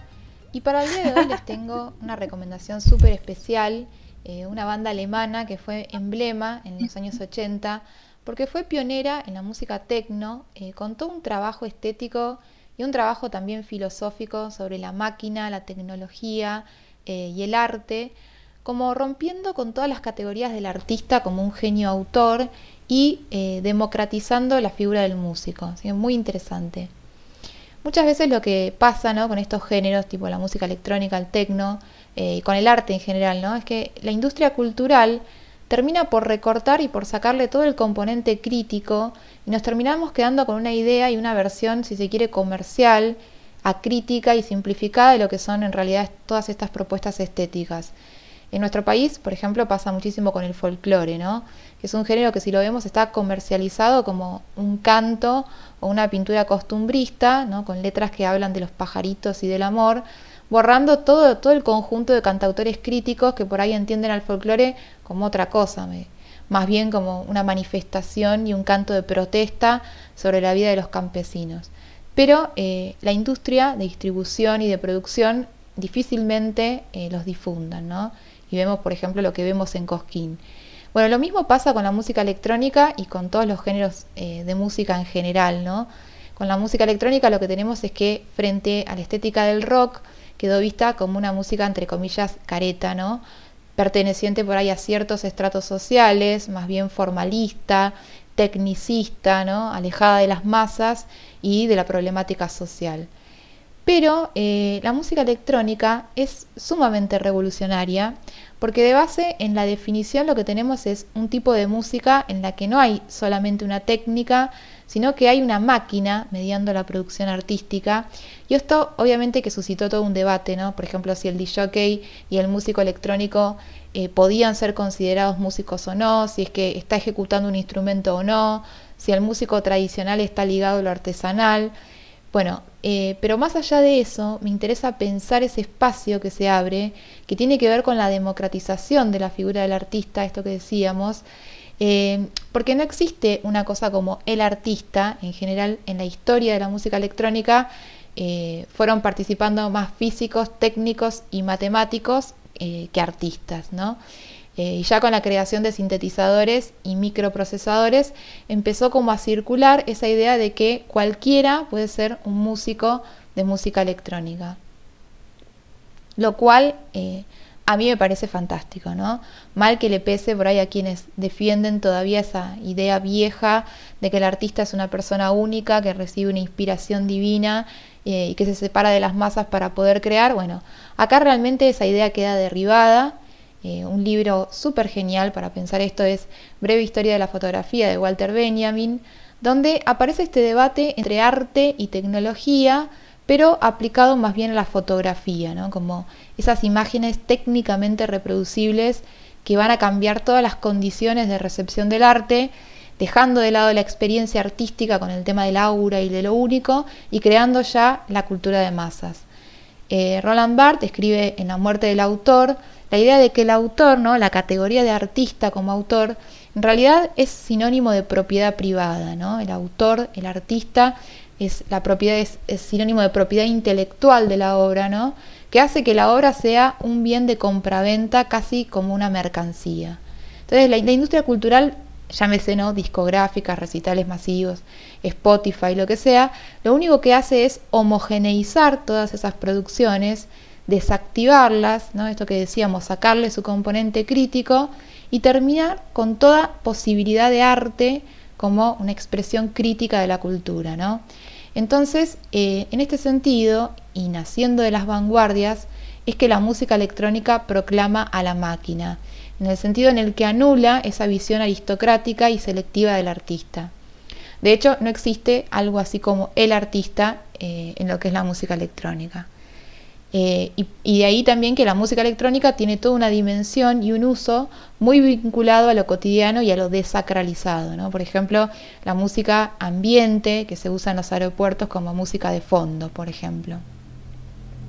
Parece entonces súper interesante ver cómo la música electrónica, que no es algo nuevo, ya en el siglo XIX tenemos el fonógrafo, el telarmonio, eh, estas máquinas al servicio del sonido y comandadas más bien, como decimos, por matemáticos y físicos. En 1919, por ejemplo, el teremín, que es uno de los primeros instrumentos musicales que se controla sin la necesidad del contacto físico del intérprete, hasta llegar al MIDI, los sintetizadores y procesadores. Bueno, esta música alcanza popularidad a través de las bandas que vienen del crowd rock. Eh, eh, esta estética que, vimos también en otro capítulo, en la década del 70, ¿no? y que hacen que la música techno tenga en realidad alcance popular. Eh, y si hablamos de máquinas y de música electrónica, tenemos que hablar entonces de los pioneros, los fundadores, si se quiere, de la música techno, que es Kraftwerk, Kraftwerk, bandón alemán, eh, donde vemos esa influencia del futurismo de las vanguardias, la máquina como libertad y democratización de la figura del artista, pero también vemos algo muy interesante que es una crítica a la racionalidad técnica pura, ¿no? O sea, no es que la ciencia es todo belleza. Eh, aparece el afrofuturismo que toma elementos de las cosmogonías no occidentales, muy evidente también el cyberpunk, reflejando visiones distópicas del futuro, ¿no? Y todo esto con una estética de emisora radiofónica vieja, entonces muchas veces usan un sintetizador de habla eh, con la intención de intensificar ese tono que suena casi como una profecía. Eh, el álbum Computer World es un álbum que no tiene desperdicio de 1981 que muchas de las canciones de este, de este álbum fueron usadas como samples y que influenciaron millones de bandas de rock actuales. Y de este álbum entonces vamos a escuchar la canción Computer Love.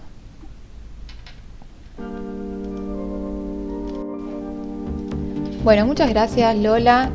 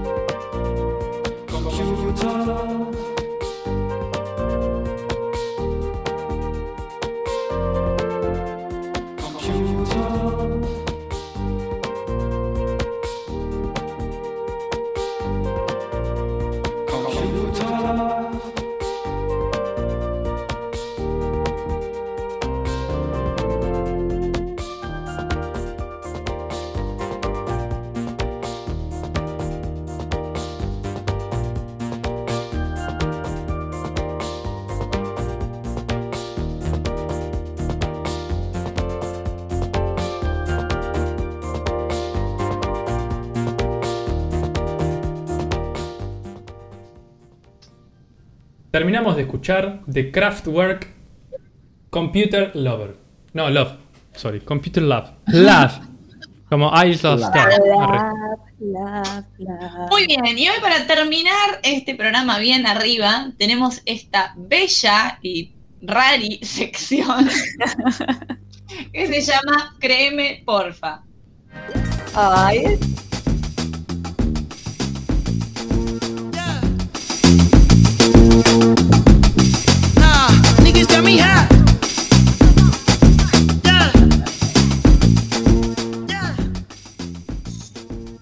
Bueno, esta rara sección yo creo que es la preferida del mundo. Sí, de del todo. mundo entero directamente. Nota que sí.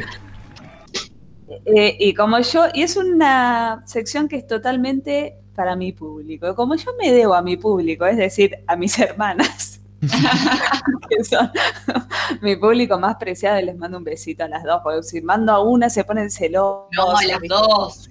a las dos. Eh, esta es totalmente una columna dedicada a ellas porque es sobre una historia de amor y tragedia de dos personas que ellas quieren y admiran mucho. Voy a hablar de la historia de amor y tragedia de Malcolm James McCormick, más conocido hoy en día como Mac Miller, y Ariana Grande, más conocido hoy en día como Ariana Grande. Como Ariana más grande todavía. No, yo no lo conozco, él. No sé quién es. No, es Uh, no sabes lo que te perdés. Bueno, Eh, Lola lo conoce, Lola lo, lo conoce, lo escuchó muchas veces, doy fe. claro, lo escuchó y no sabe que, que es él. Pásame el link. Así que cuando vuelvas a escuchar, te vas a dar cuenta que es increíble, él es divino. Bueno, Mac Miller eh, nació en enero del 92. Es, eh, es como que quiero, voy a spoilear el- el- el- la tragedia de la historia. Era un cantante, eh, compositor y productor discográfico. Chan. Eh, bien. Bueno, se retiró, es una linda manera de decir. Se retiró del planeta Tierra. Se fue. Se retiró del Eh, que es- eh, vivió hasta sus 26 años. Él está en el mundo de la música desde los 15. Esos, eh, de esos niños genios que sabían tocar cualquier tipo de instrumento que se le ponga adelante. Hasta el pico de jugo te Eh, tocaba.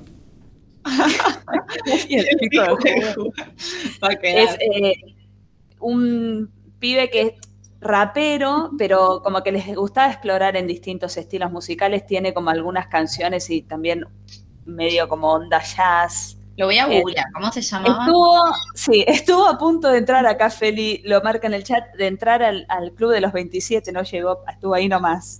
No sé por qué no, no esperó un poco. Por un pico de jugo. Un, ¿Qué cara? Qué pesado.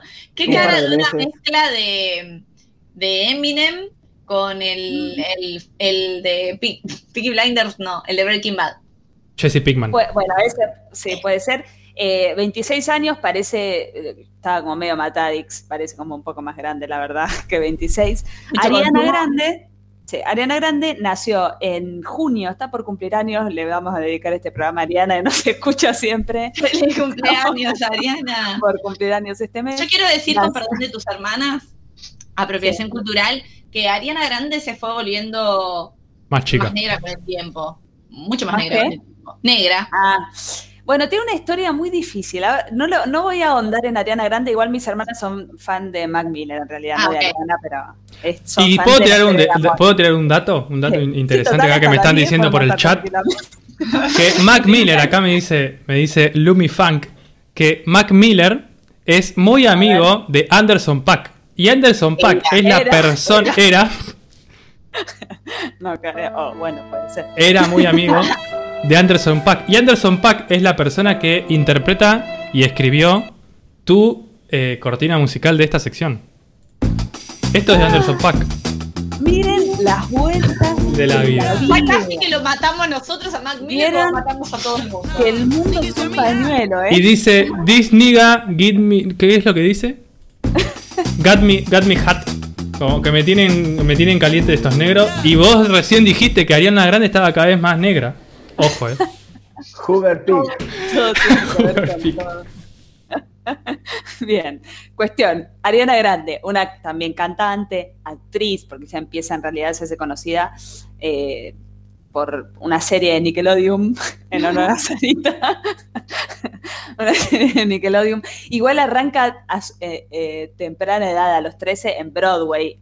Ariana Grande tiene una voz increíble. Hay que admitirlo, por más que se vuelva cada vez más negra, que Lola lo contó como, como algo que no le gustaba. No, porque me parece de apropiación cultural que le garpa más hacerse la afro. Tiene un talento eh, increíble. También como productora musical. Se ve que todos los músicos son productores musicales, me parece, cuando son muy, muy conocidos, les sirve ese lado. Eh, bueno, ella comienza en Broadway de chica, entra en una serie de Nickelodeon, eh, que es muy conocida, Victorious se llama, para ahí no es muy conocida para nosotros, pero sí para el mundo joven. Eh, Yo escuché Victorious, pero no la vi y 2011. no sabía que actuaba Ariana Grande. 2011 y ella tiene, por- porque es muy interesante la historia de Ariana Grande, el director de Victorious quería que los personajes sean todos morochos.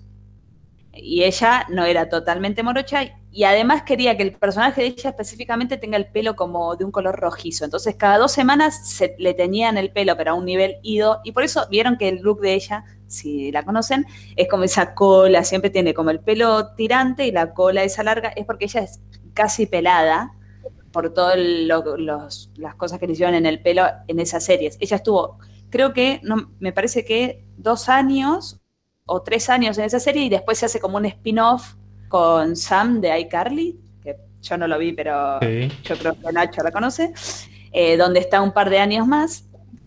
Y con Victorious, que tenía como también su eh, banda sonora y grupo musical, ella empieza como con la música y después se hace solista.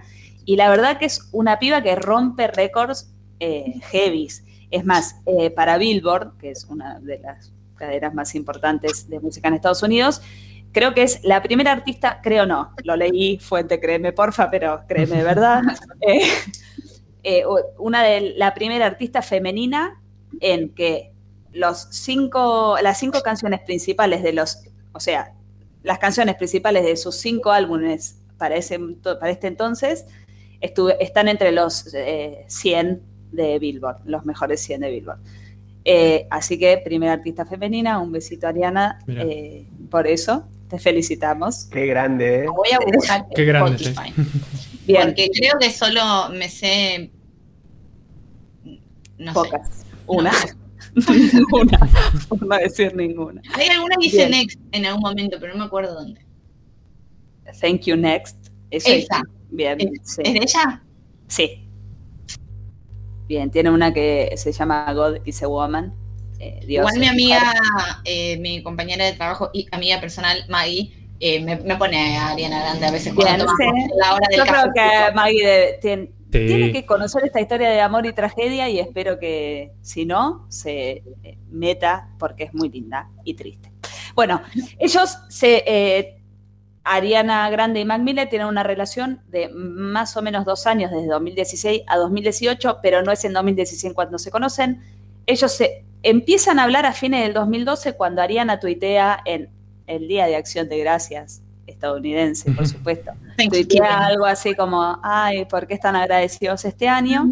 Mac Miller, ni lerdo ni perezoso, que le gustaba un poco a Ariana, le, es que le contesta el tweet y le pone agradezco mi nuevo álbum. Para ese entonces Mac Miller no se hacía llamar Mac Miller, él tuvo como muchos nombres artísticos.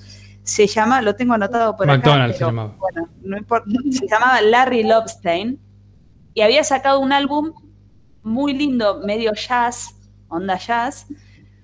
Eh, había sacado ese álbum, entonces le pone a ella ni lerdo ni perezoso por dos, porque No, como que medio tira claro. su álbum en un tuit de Ariana y además le, le habla a Ariana y agradece por ese álbum y ella le pone tipo, ay, bueno, que te vaya bien y él le pone, estaría para hacer como una colaboración. Pero ahí ella ya era famous y él no era nadie, o ellos ya se conocían y bueno. No, no, ella era famosa, él también, no tanto como ella. Ah. Pero los, como que se felicitaron por sus talentos, sí me encantaría, se gustaban Claro. tal- eh, para el talento. Eh, bueno, se contesta, tendríamos que hacer algo, bla, bla, bla. En 2013, eh, unos meses después, hacen como un cover navideño de la canción, es conocida, eh, ¿Cómo les gusta el disco navideño a los norteamericanos? Baby's Colon eh, Outside, la de na, na, na, na. Bueno, nadie la va a conocer seguro, pero yo la conozco por Glee, voy a confesar.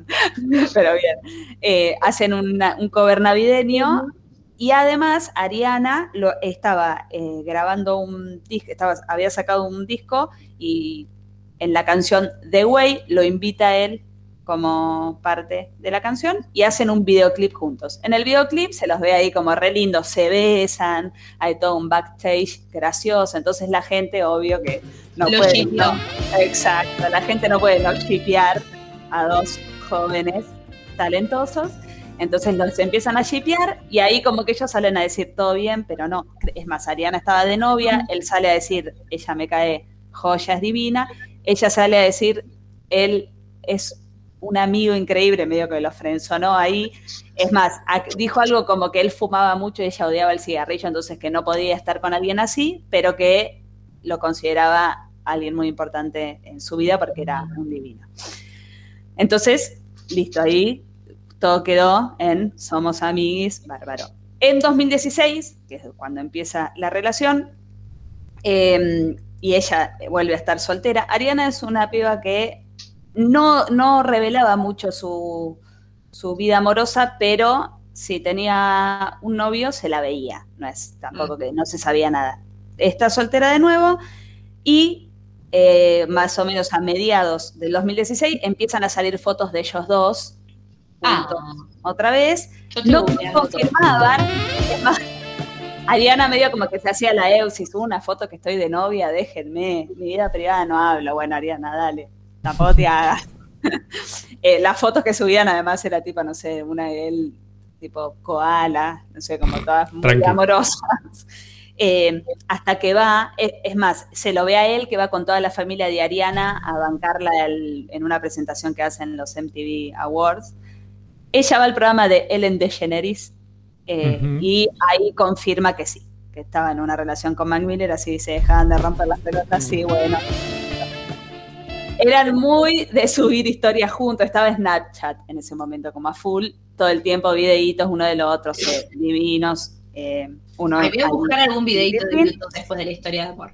En, sí, en, y en ese año, eh, además también sale un video como en vivo de una canción que vamos a escuchar al final de la radio, que es muy linda, que se llama My Favorite Part, que es de Mac Miller, donde la invita Ariana. Ese video es divino, si lo querés buscar, eh, Lola, después.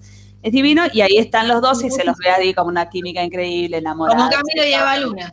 Y todos, ay, sí, mira qué bien, ellos dos juntos, perfecto. Además, él, que tiene canciones y letras como bastante profundas y como muy copadas, eh, declara que hay canciones que fueron para ella porque le costó un montón conquistarla. Se ve que Ariana lo frenzonó y medio que no lo quería y él estaba remil enamorado. Fuente. Créeme, porfa. Inchequeable. Ok. En Me 2017. gusta pensar que es así. Exacto. En 2017, no sé si recuerdan esto, pero ella estaba haciendo un show en Manchester, en el Reino Unido, Ah, sí, y hubo sí. un atentado. Sí, pará, no me dejaste terminar porque seguro que no te acordás del show, pero sí, del atentado donde mueren más de 20 personas, más de 100 heridos, como bastante heavy. Ella la pasó súper mal post atentado porque como, obviamente que no era el atentado porque era Ariana Grande, era un atentado porque era un lugar donde había mucha gente, no, No fue específicamente por Como todo Ariana Grande. atentado. exacto, exacto. Eh, y entonces ella después de eso quedó media tocada, él suspende su gira, dice, yo la voy a acompañar a ella que no está bien, suspende su gira que estaba como en uno de sus mejores momentos. no, ahí íbamos a hacer la... Oh, Y entonces, eh, Nacho y está como que para todo es como hot, excitado.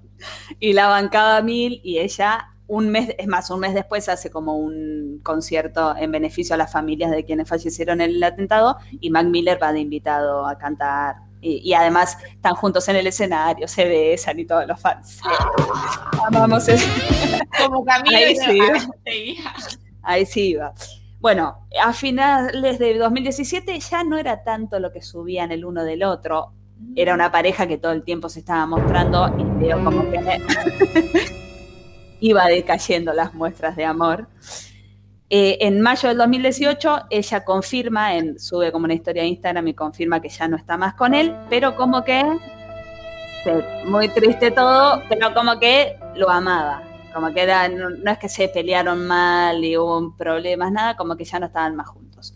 A todo esto me faltó decir, y no es un dato menor, que eh, Mac Miller, como todo buen joven exitoso, tenía algunos que otros problemas con las drogas. Y esto era lo que Ariana medio como que... Y si casi en entra, si casi entra al club de los 27, pero por morir antes, es como. un montón. Sí. Eh, bien, es... eh, me olvidé lo que iba a decir. Iba a decir algo Perdón. de las drogas de él. No, como eh, era un tipo, eh, un, un pibe que tomaba muchas drogas de esas de- para la ansiedad, las que le dan a los músicos para que aguanten 6.000 conciertos en tres días, Mm. y un- la oxicodona, que es como muy, también muy... Esa es la de. Hay como otras, hay como otras cosas, porque uno dice droga y dice, ah, cocaína, Claro, no, no. Hay, hay cosas La nuevas. oxicodona es, eh, sí, y es... eh, La del Doctor es House. La de Doctor House, ¿no es? Ay, puede ser, no sé. No importa. Sí, pero sí, es súper adictiva, pero se, la, se les da a mucha gente por... Es más, si vieron New Amsterdam, me parece que también se, en un- hay un capítulo donde hablan de estas drogas legales que en realidad son tan adictivas que terminan haciéndole... La de. Ya que estamos, la de Doctor House es, es el Vicodin. El Vicodin no era el. Ok, Bicodín, no, no. bicodín. Pero el opioide, ¿no? Se dice así. Sí. Bien. Opiácea. Bueno. Y heroína, digamos, todas esas drogas típicas. Bueno, esa, esa ya como que estas legales para que funcione un poco mejor y estas ilegales Y para que estas te ilegales diviertas, está ¿no? bien, no creo que era todo legal lo que consumiera Mac Miller. Pero él sí cuando empezó a, estar con Ariana, como que em- empezó a querer estar sobrio, tenía como otro ritmo de vida que el que venía llevando, pero se le terminó el amor con Ariana y me dio como que Ay, no me digas. en depresión. eh, ahora vos, eh, decir que, no, que ya se- la hora se nos fue a la mierda, pero es una buena discusión el tema del que se droga con de todo si no estás todo el tiempo jugando con la muerte también, ¿no? Sos suicida desde el momento en que estás dándote. Qué profundidad. No, muy profundo lo mío, pero bueno. Siguiendo con la historia de amor y tragedia, para salir del paso. Bueno, ella confirma que no están más juntos, pero que se amaban y qué sé yo, y empieza a salir con un comediante que se llama Pete Davidson, que encima era un pibe raro, pero es medio un boludo, no lo quería mucho la gente, que hizo bromas a la vez de la, cuando pasó lo del atentado, medio que jodió como, eh, sos re famosa, no sé, hizo chistes, entonces era, ra- era raro que empezara a salir con él. Empieza a salir con él, se tatúan juntos, salen juntos a todos lados, ella no paraba de, de mostrar mucho más de lo que hacía siempre. Mac Miller, que todos creemos que no daba más de amor por Ariana, borra todas las fotos que él tenía con ella, borra todos los tweets que tenían que ver con ella, eh, mientras Pete y Ariana iban Tienen felices y comían perdices, horror. y se comprometen. No, esto, 2018. Se comprometen y no se... Es así. Y ya, Ariana- veo el, y ya veo el tarro de oxicodona que compró Mac Miller cuando se enteró del compromiso. Ariana en mayo confirma que no está más con Mac Miller. En julio ya estaba de novia con Pete No. y tatuándose. Eso Entonces, no bueno, se hace. Eso no se hace. imagínate los fans que no perdonan a nadie, tipo No. Pete Davidson y Ariana eran la peor peste como pareja. A todo esto, Mac iba promocionando su disco, tiene un accidente de auto donde iba solo y se choca un poste de luz, pero huye, como que era un accidente medio heavy. Eso medio como que él declara que le marca y un- como una Un freno Claro. a la vida, dice, no Sí, puedo el seguir con poste le marcó el ¿no? freno. me voy a calmar, esto a mediados del 2018, ponele agosto, para decir un poco después de lo de, lo de Ariana. Eh, pues el 7 de septiembre, Mac Miller fallece en una habitación donde lo encuentra un manager, me parece, o algo así, a las 11, de la mani- 11 y pico de la mañana, que lo intentan reanimar, llaman al 911, pues no lo logran, ¿Y qué había en su bolsillo? muere de sobredosis. Una foto de Ariana. Un encendedor blanco. Eh, Gorlami Bars. Sí. Esos. Bien, eh, bueno, cuestión, Ariana entra en una depresión heavy y todos los fans de Mac Miller tipo, tu culpa, lo mataste La vos. Ella desaparece un montón de tiempo de la música, es más, porque... Y reconoce que, que no se acuerda nada de cuando muere Mac Miller porque ella estaba totalmente devastada, eh, en pedo, como que vivía tomando, no se acuerda nada de eso. Todos le creemos, sí, por favor, porque todos creemos en esta historia de amor. Pete Davidson la deja, medio que ella lo gostea, igual no le da mucha bola. boluda, como historia de amor es una historia de mierda. Sí, sí. Se Pará, separan, bueno. el chabón muere y ella se queda con el otro. O sea, Pete no, porque, pará, Pete Davidson sale a decir, no, todo bien, esta me dejó de hablar, pero pues estaba remil enamorada de Mac Miller, no podía superar su muerte, todo el tiempo da- habla de él, como que ya... Al Pete Davidson no lo queremos, ¿no? ay, Ahora sí hay eco, No ¿eh? nos sirve que te hayas dado Y cuenta. ella que declara, ella declara que toda la adicción que él tenía fue más fuerte que ella. Uy, uy, escucho, uy, uy. Silencien. Bien. eh, ella declara como que eh, ella no podía con todo eso que Mac Miller estaba llevando y que se tuvieron como que separar. Igual salió muy rápido con Pete, así que, bueno, ni idea. Por ahí vamos a creerle, ¿sí? Por favor. Eh, cuestión, ella entra en una depresión terrible de la que se mejora hoy en día en todos sus conciertos. eh, antes de que arranque, antes de que ella aparezca, suena Mac Miller y hay muchas canciones que son muy significativas que ella, que ella cada vez que las canta llora. Es más, hay videos de los conciertos de ella, de ella llorando, no pudiendo con esas canciones porque no da más. De Eso hecho, de la muerte de Pibe, un producto de marketing espantoso. No, no, le creemos el amor. No, Lo no le creo triste nada. de todo esto es que eh, Mac Miller murió creyendo que Ariana se iba a casar con Pete Davidson. Igual Ariana se casó este año con otro. Bueno, pero el otro no lo queríamos. A este ¿Cómo sí. que no lo amo para siempre? Ah. Pero les voy a leer para finalizar. Luto, luto estricto. Les voy a leer, Luto estricto. les voy a leer lo que ella tuiteó cuando él muere. No le creo ella, nada. ella escribe: Te adoré desde el día en que te conocí cuando tenía 19 años y siempre lo haré. No puedo creer que ya no estés aquí. Realmente no puedo entenderlo. Igual lo- fue en inglés, ¿eh? pero esto es traducido, por eso dice aquí. Realmente no puedo entenderlo. Hablamos de esto tantas veces, estoy tan enojada, estoy tan triste que no sé qué hacer. Fuiste mi amigo más querido durante tanto tiempo por encima de cualquier otra cosa. Siento mucho no poder arreglar o quitar tu dolor, realmente quería hacerlo. El alma más amable y dulce con demonios que nunca se mereció. Espero que estés bien ahora. Descansa. Amigo, le dijo amigo. No, no. Poder en su propia tumba, o sea, amigo. Vos puedes ser amigo del amor de tu vida. No, Sara, no, por no, favor. O sea, encima no se casó con el Peter ese. No, no me No, no, gusta, se casó- Ariana. se co- con Pete no estuvo más porque Pete dijo, esta está muy enamorada de Mac, no puede estar. Se casó después con un productor que conoció y se casó medio en secreto ahora. Lo ¿Cuántos conoció en años tiene 2000. Ariana Grande right now? Con- ahora que cumple, que dije que cumple ahora, va a cumplir 27. ahí entra el club. Chan. Sí. No, 28 va a cumplir, tiene 27. Va a cumplir 28, sí. Con el segundo compromiso vigente. Bueno, Ariana Grande mide 1,53. No es tan no grande. es muy grande, No es tan grande. Muy grande Cónyuge Dalton Gómez. No tan bella. ¿Se casó este año? Ah, ya habías dicho, ¿no? Que se casó este año. Ahora, este año. sí. No, Salen, me siento estafada. Tengo dos cosas, dos cosas para decir. Una, el eh, Ariana Grande con el novio que no es Mac Miller salen y se tatúan juntos. ¿Qué plan que se sabe que no va a terminar bien para tatuarse juntos? Eh, voy a decir esto también. Ariana Grande no solo fue explotada por Nickelodeon y la hice- que hicieron quedar pelada a muy temprana edad y por eso Es medio como Britney, encima la ennegrecieron. Pará, sino que sufre un atentado en su propio recital en el cual mueren muchas personas y muchas más son heridas. Tiene un atentado de, un intento de asesinato, un fan, entre comillas, porque, bueno, fanes, entró a su casa y la quiso matar y encima eh, fue preso, pero le dieron solo cinco años y ya está por salir. Ella no la está pasando bien, ¿ok? Pobre Ariana. Ay, perdón. A ver si te calmas un poquito. Si te gustan las Ni siquiera soy fan de Ariana, ¿eh? los, los atentados de- contra los artistas, podés ¿Podemos hacer un día? Mirar. Sí? Uh. y yo voy a hablar por- de por Selena. Sí, no, no, no vale, ese es el mejor. Y ahí nos Bueno, ponemos como la Lennon. flor. Bueno, John Lennon es el mejor por ahí, está bien. Sí, bueno. Ay, ok.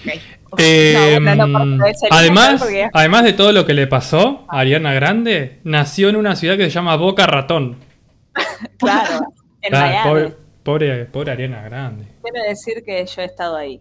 Bueno, vamos a hablar después de Selena Quintanilla en una- en algún episodio próximo de Morlami. Chicos, nos fuimos a la mierda. Yo me quiero ir a comer, a cocinar. Nos vamos Pará, a y quiero, antes de irnos, quiero decir que lo di todo porque no me siento bien, loco. Me vacuné hoy, Claro, no loco, me dale. siento bien. No, excelente, excelente. nadie me paga por esto. Lo diste todo. Me dice todo, gracias, eh. Bueno, muchas gracias a toda la audiencia que ha estado del otro lado. Vamos a comenzar despidiéndolo a él, que está primero en esta mesa redonda y un poco más corta que en otros programas, nuestro queridísimo Felipe.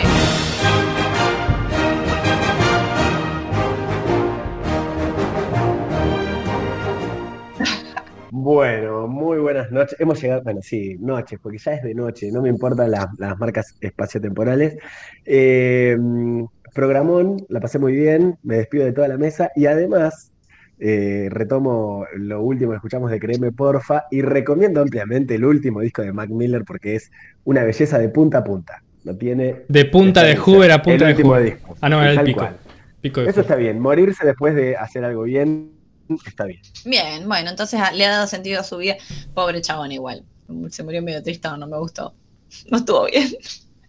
Bien, pero vamos a seguir despidiendo a los integrantes de este grupo que hoy estuvo con Tilo presente en el programa, nuestra queridísima Sarita.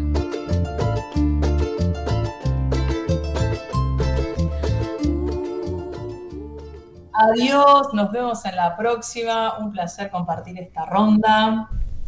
Hasta la próxima. Hasta la próxima. Y ahora la despedimos a ella, a quien le vamos a pedir que por favor recuerde el rol en el programa, nos diga las redes sociales y bla, bla, bla, bla. bla. Nuestra queridísima Salem. Una perra sorprendente, curvilínea y elocuente, magníficamente colosal. extra- Voy a agradecer que no, no estábamos eh, mirándonos las caras cuando recién empezó Borlami, porque no hubiera podido nunca hacer una radio con esta canción empezando. No, claramente. Les agradezco el día de hoy y es una historia de amor, sépanlo. Como la del pe- petróleo de Argentina. Y recuerden seguirnos en nuestras redes sociales. Nos encuentran en Instagram y en Twitter como arroba Gorlami Radio. Nos pueden escuchar en vivo todos los miércoles 19 horas o un poquito más, gorlamiradio.blogspot.com. Nos pueden ver en vivo los miércoles 19 horas o un poquito más también en Twitch. Somos Radio Gorlami y si no pueden hacer todo eso porque los miércoles a las 19 están ocupados, nos pueden buscar en Spotify, Radio Gorlami, que ahí están todos nuestros programas, que son un montón, lo sabrán la próxima semana. Así es. Muy bien, qué promo toda de corrido, taca, taca, taca, Instagram, Twitter, Con Twitch, una vacuna encima, ¿eh? Spotify, con una AstraZeneca. Salen de las redes. Muy bien, salen de las redes. Nos despedimos ahora sí de él, quien es el cerebro, la médula espinal, el cráneo y la columna vertebral, el espíritu y el alma mater de Gorlami, nuestro queridísimo Nacho. Ay, se escucha re bajito, yo quería que sea re piola en este momento.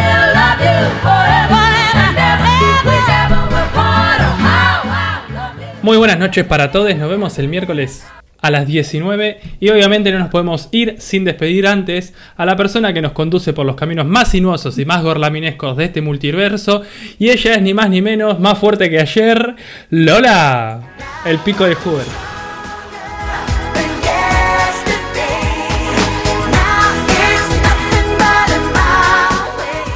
Cada día más stronger, cada episodio más stronger, porque yo voy a decir que Gorlami saca lo mejor de todos nosotros. Estamos cansados, laburamos todo el día, no nos paga nadie, ya dijo Salem, nos han vacunado, nos vienen vacunando hace rato, y uno está acá y la pasa Y no bien. solamente con la de ¿Eh? COVID.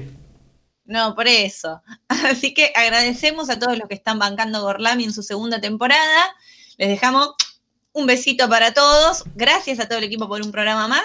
Y nos vemos en el próximo episodio de Gorlami. Adiós. Así es, y nos vamos escuchando la canción tan hermosa de Mac Miller con Ariana Grande que se llama My Favorite Part.